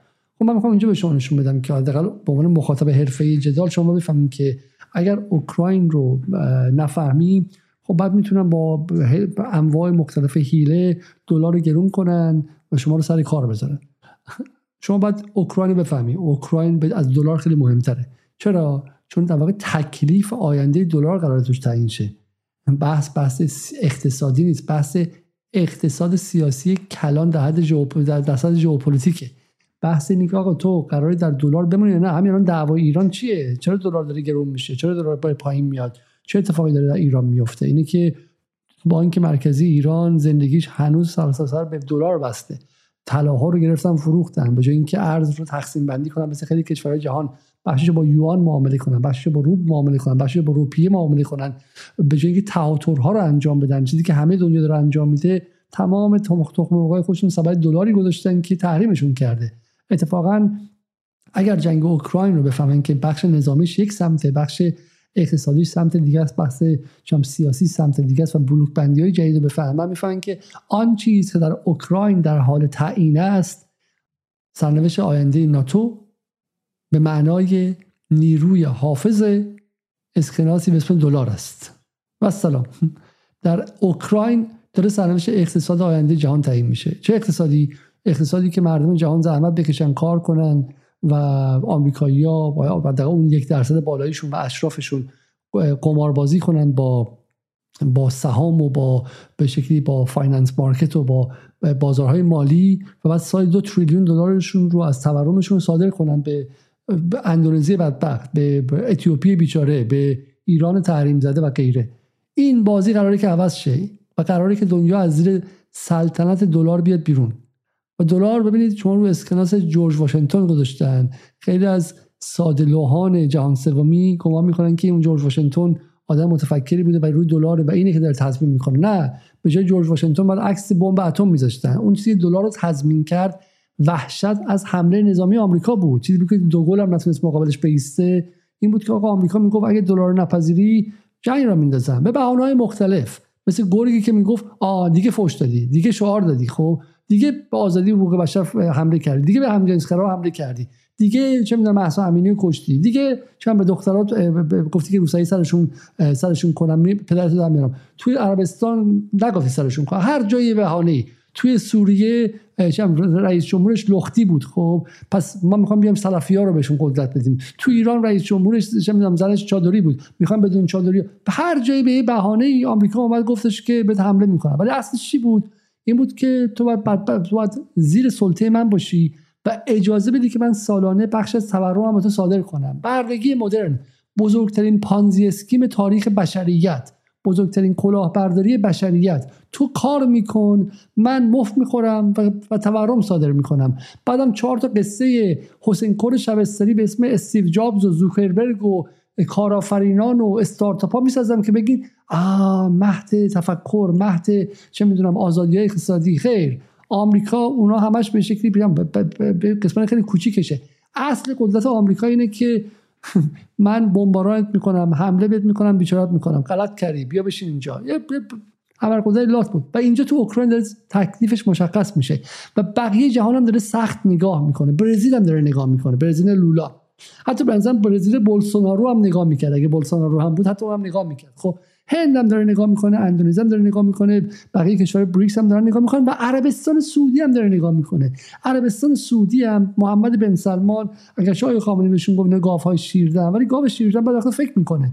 اون هم داره نگاه می‌کنه که تکلیف پدر من چی شد تکلیف عموم چی شد تکلیف نسل قبلی ما چی شد که چجوری آمریکا اومد باشون 24 سال خواست عوضشون کنه. ما باید به قول معروف ریسک رو تقسیم کنیم و اونها هم دارن تو این آماده نظم جدید جهانی میشن. اونها هم دارن دلار رو یواش یواش جایگزین می‌کنن با چیزهای دیگه پترو دلار با یوان و این اتفاقی که در اوکراین مشخص شد. بله اول برنامه من به خانم نصرآبادی گفتم گفتم که آمریکا می‌دونست که روسیه وارد این جنگ میشه. اصلا باطلاقی بود طراحی کرده بود. ولی آمریکا فکر نمی‌کرد که روسیه بتونه بر تحریمش غلبه کنه.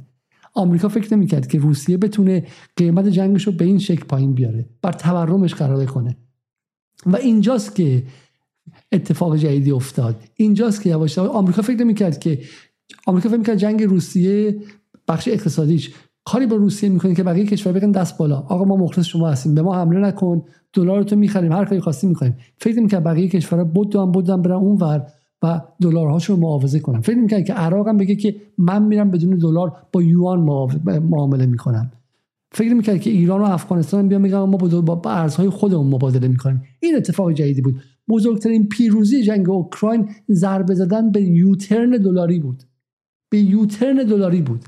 و من امیدوارم که درس های جنگ اوکراین اگر تو ایران پذیرفته شه توسط بانک مرکزی بعد قیمت دلار شما عوض میشه. نه یه هفته بعد باز بره بالا برای همیشه عوض میشه. برای همین اوکراین مستقیما به این قضیه وسته و اگر شما میفهمیدید نمیذاشید که فریبتون بدن. موضوع بنیانی اینجاست. آینده نظم جهان داره در اوکراین تعیین میشه. خانم نصر که می‌خواین در سی ثانیه بفرمایید اگر می‌خوام من بحث رو تمام کنم.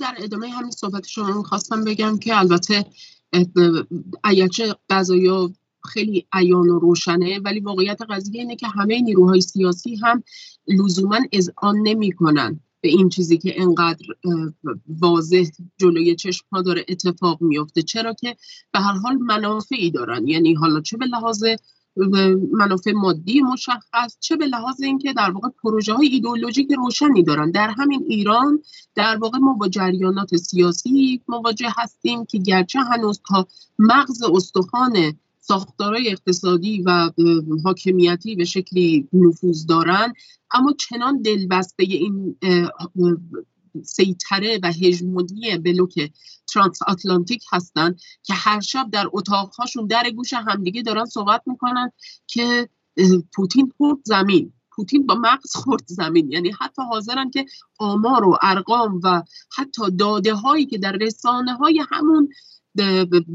کشورهای غربی داره منتشر میشه و داره اذعان می‌کنه که روسیه شکست نخورده رو. اینها وارونه می‌کنن که به خورد خودشون و بقیه بدن برای اینکه بخوان دوباره یک سری از این چک هایی که در هر آشوب و بلوایی که توی کشور به راه میندازن یا به راه میفته و اینها قلابشون رو میندازن توش که از اون آب گلالود ماهی بگیرن بخوان اون چکا رو سر وقتش نقد بکنن. الان یعنی بدترین یعنی واقعا فاجعه بارترین زمانیه که مثلا بخواد ایران گرفتار یک در واقع پروژه از پیش شکست خورده و عجیب و غریبی مثل مثلا برجام بخواد بشه. یعنی شما تصور بکنید دنیایی که تو این یک سال حالا اون برنامه دیگه است. اون برنامه دیگه است. دو ساعت و 28 دقیقه سی ثانیه قرار بود که بگید و به نظر من به نظر من گفتید. اینکه در داخل ایران گروه هایی هستن که صاحب منافع هستن و هر شب در این اتاق ها دارن فریاد می‌زنن. از اینکه تا این لحظه دو ساعت و 29 دقیقه همراه ما بودید از شما تشکر می‌کنم. به زودی برنامه ها رو ادامه خواهیم داد و امیدوارم می‌خوام نصرابی هم خوب شن و در برنامه بعدی در کنار ما باشن. قبل از رسن برنامه رو حتما لایک کنید حتما برای ما کامنت بگذارید و اگر تا این لحظه نشدید حتما عضو کانال تلگرام کانال یوتیوب ما بشید. تا برنامه دیگر شب روز شما خوش و خدا نگهدار.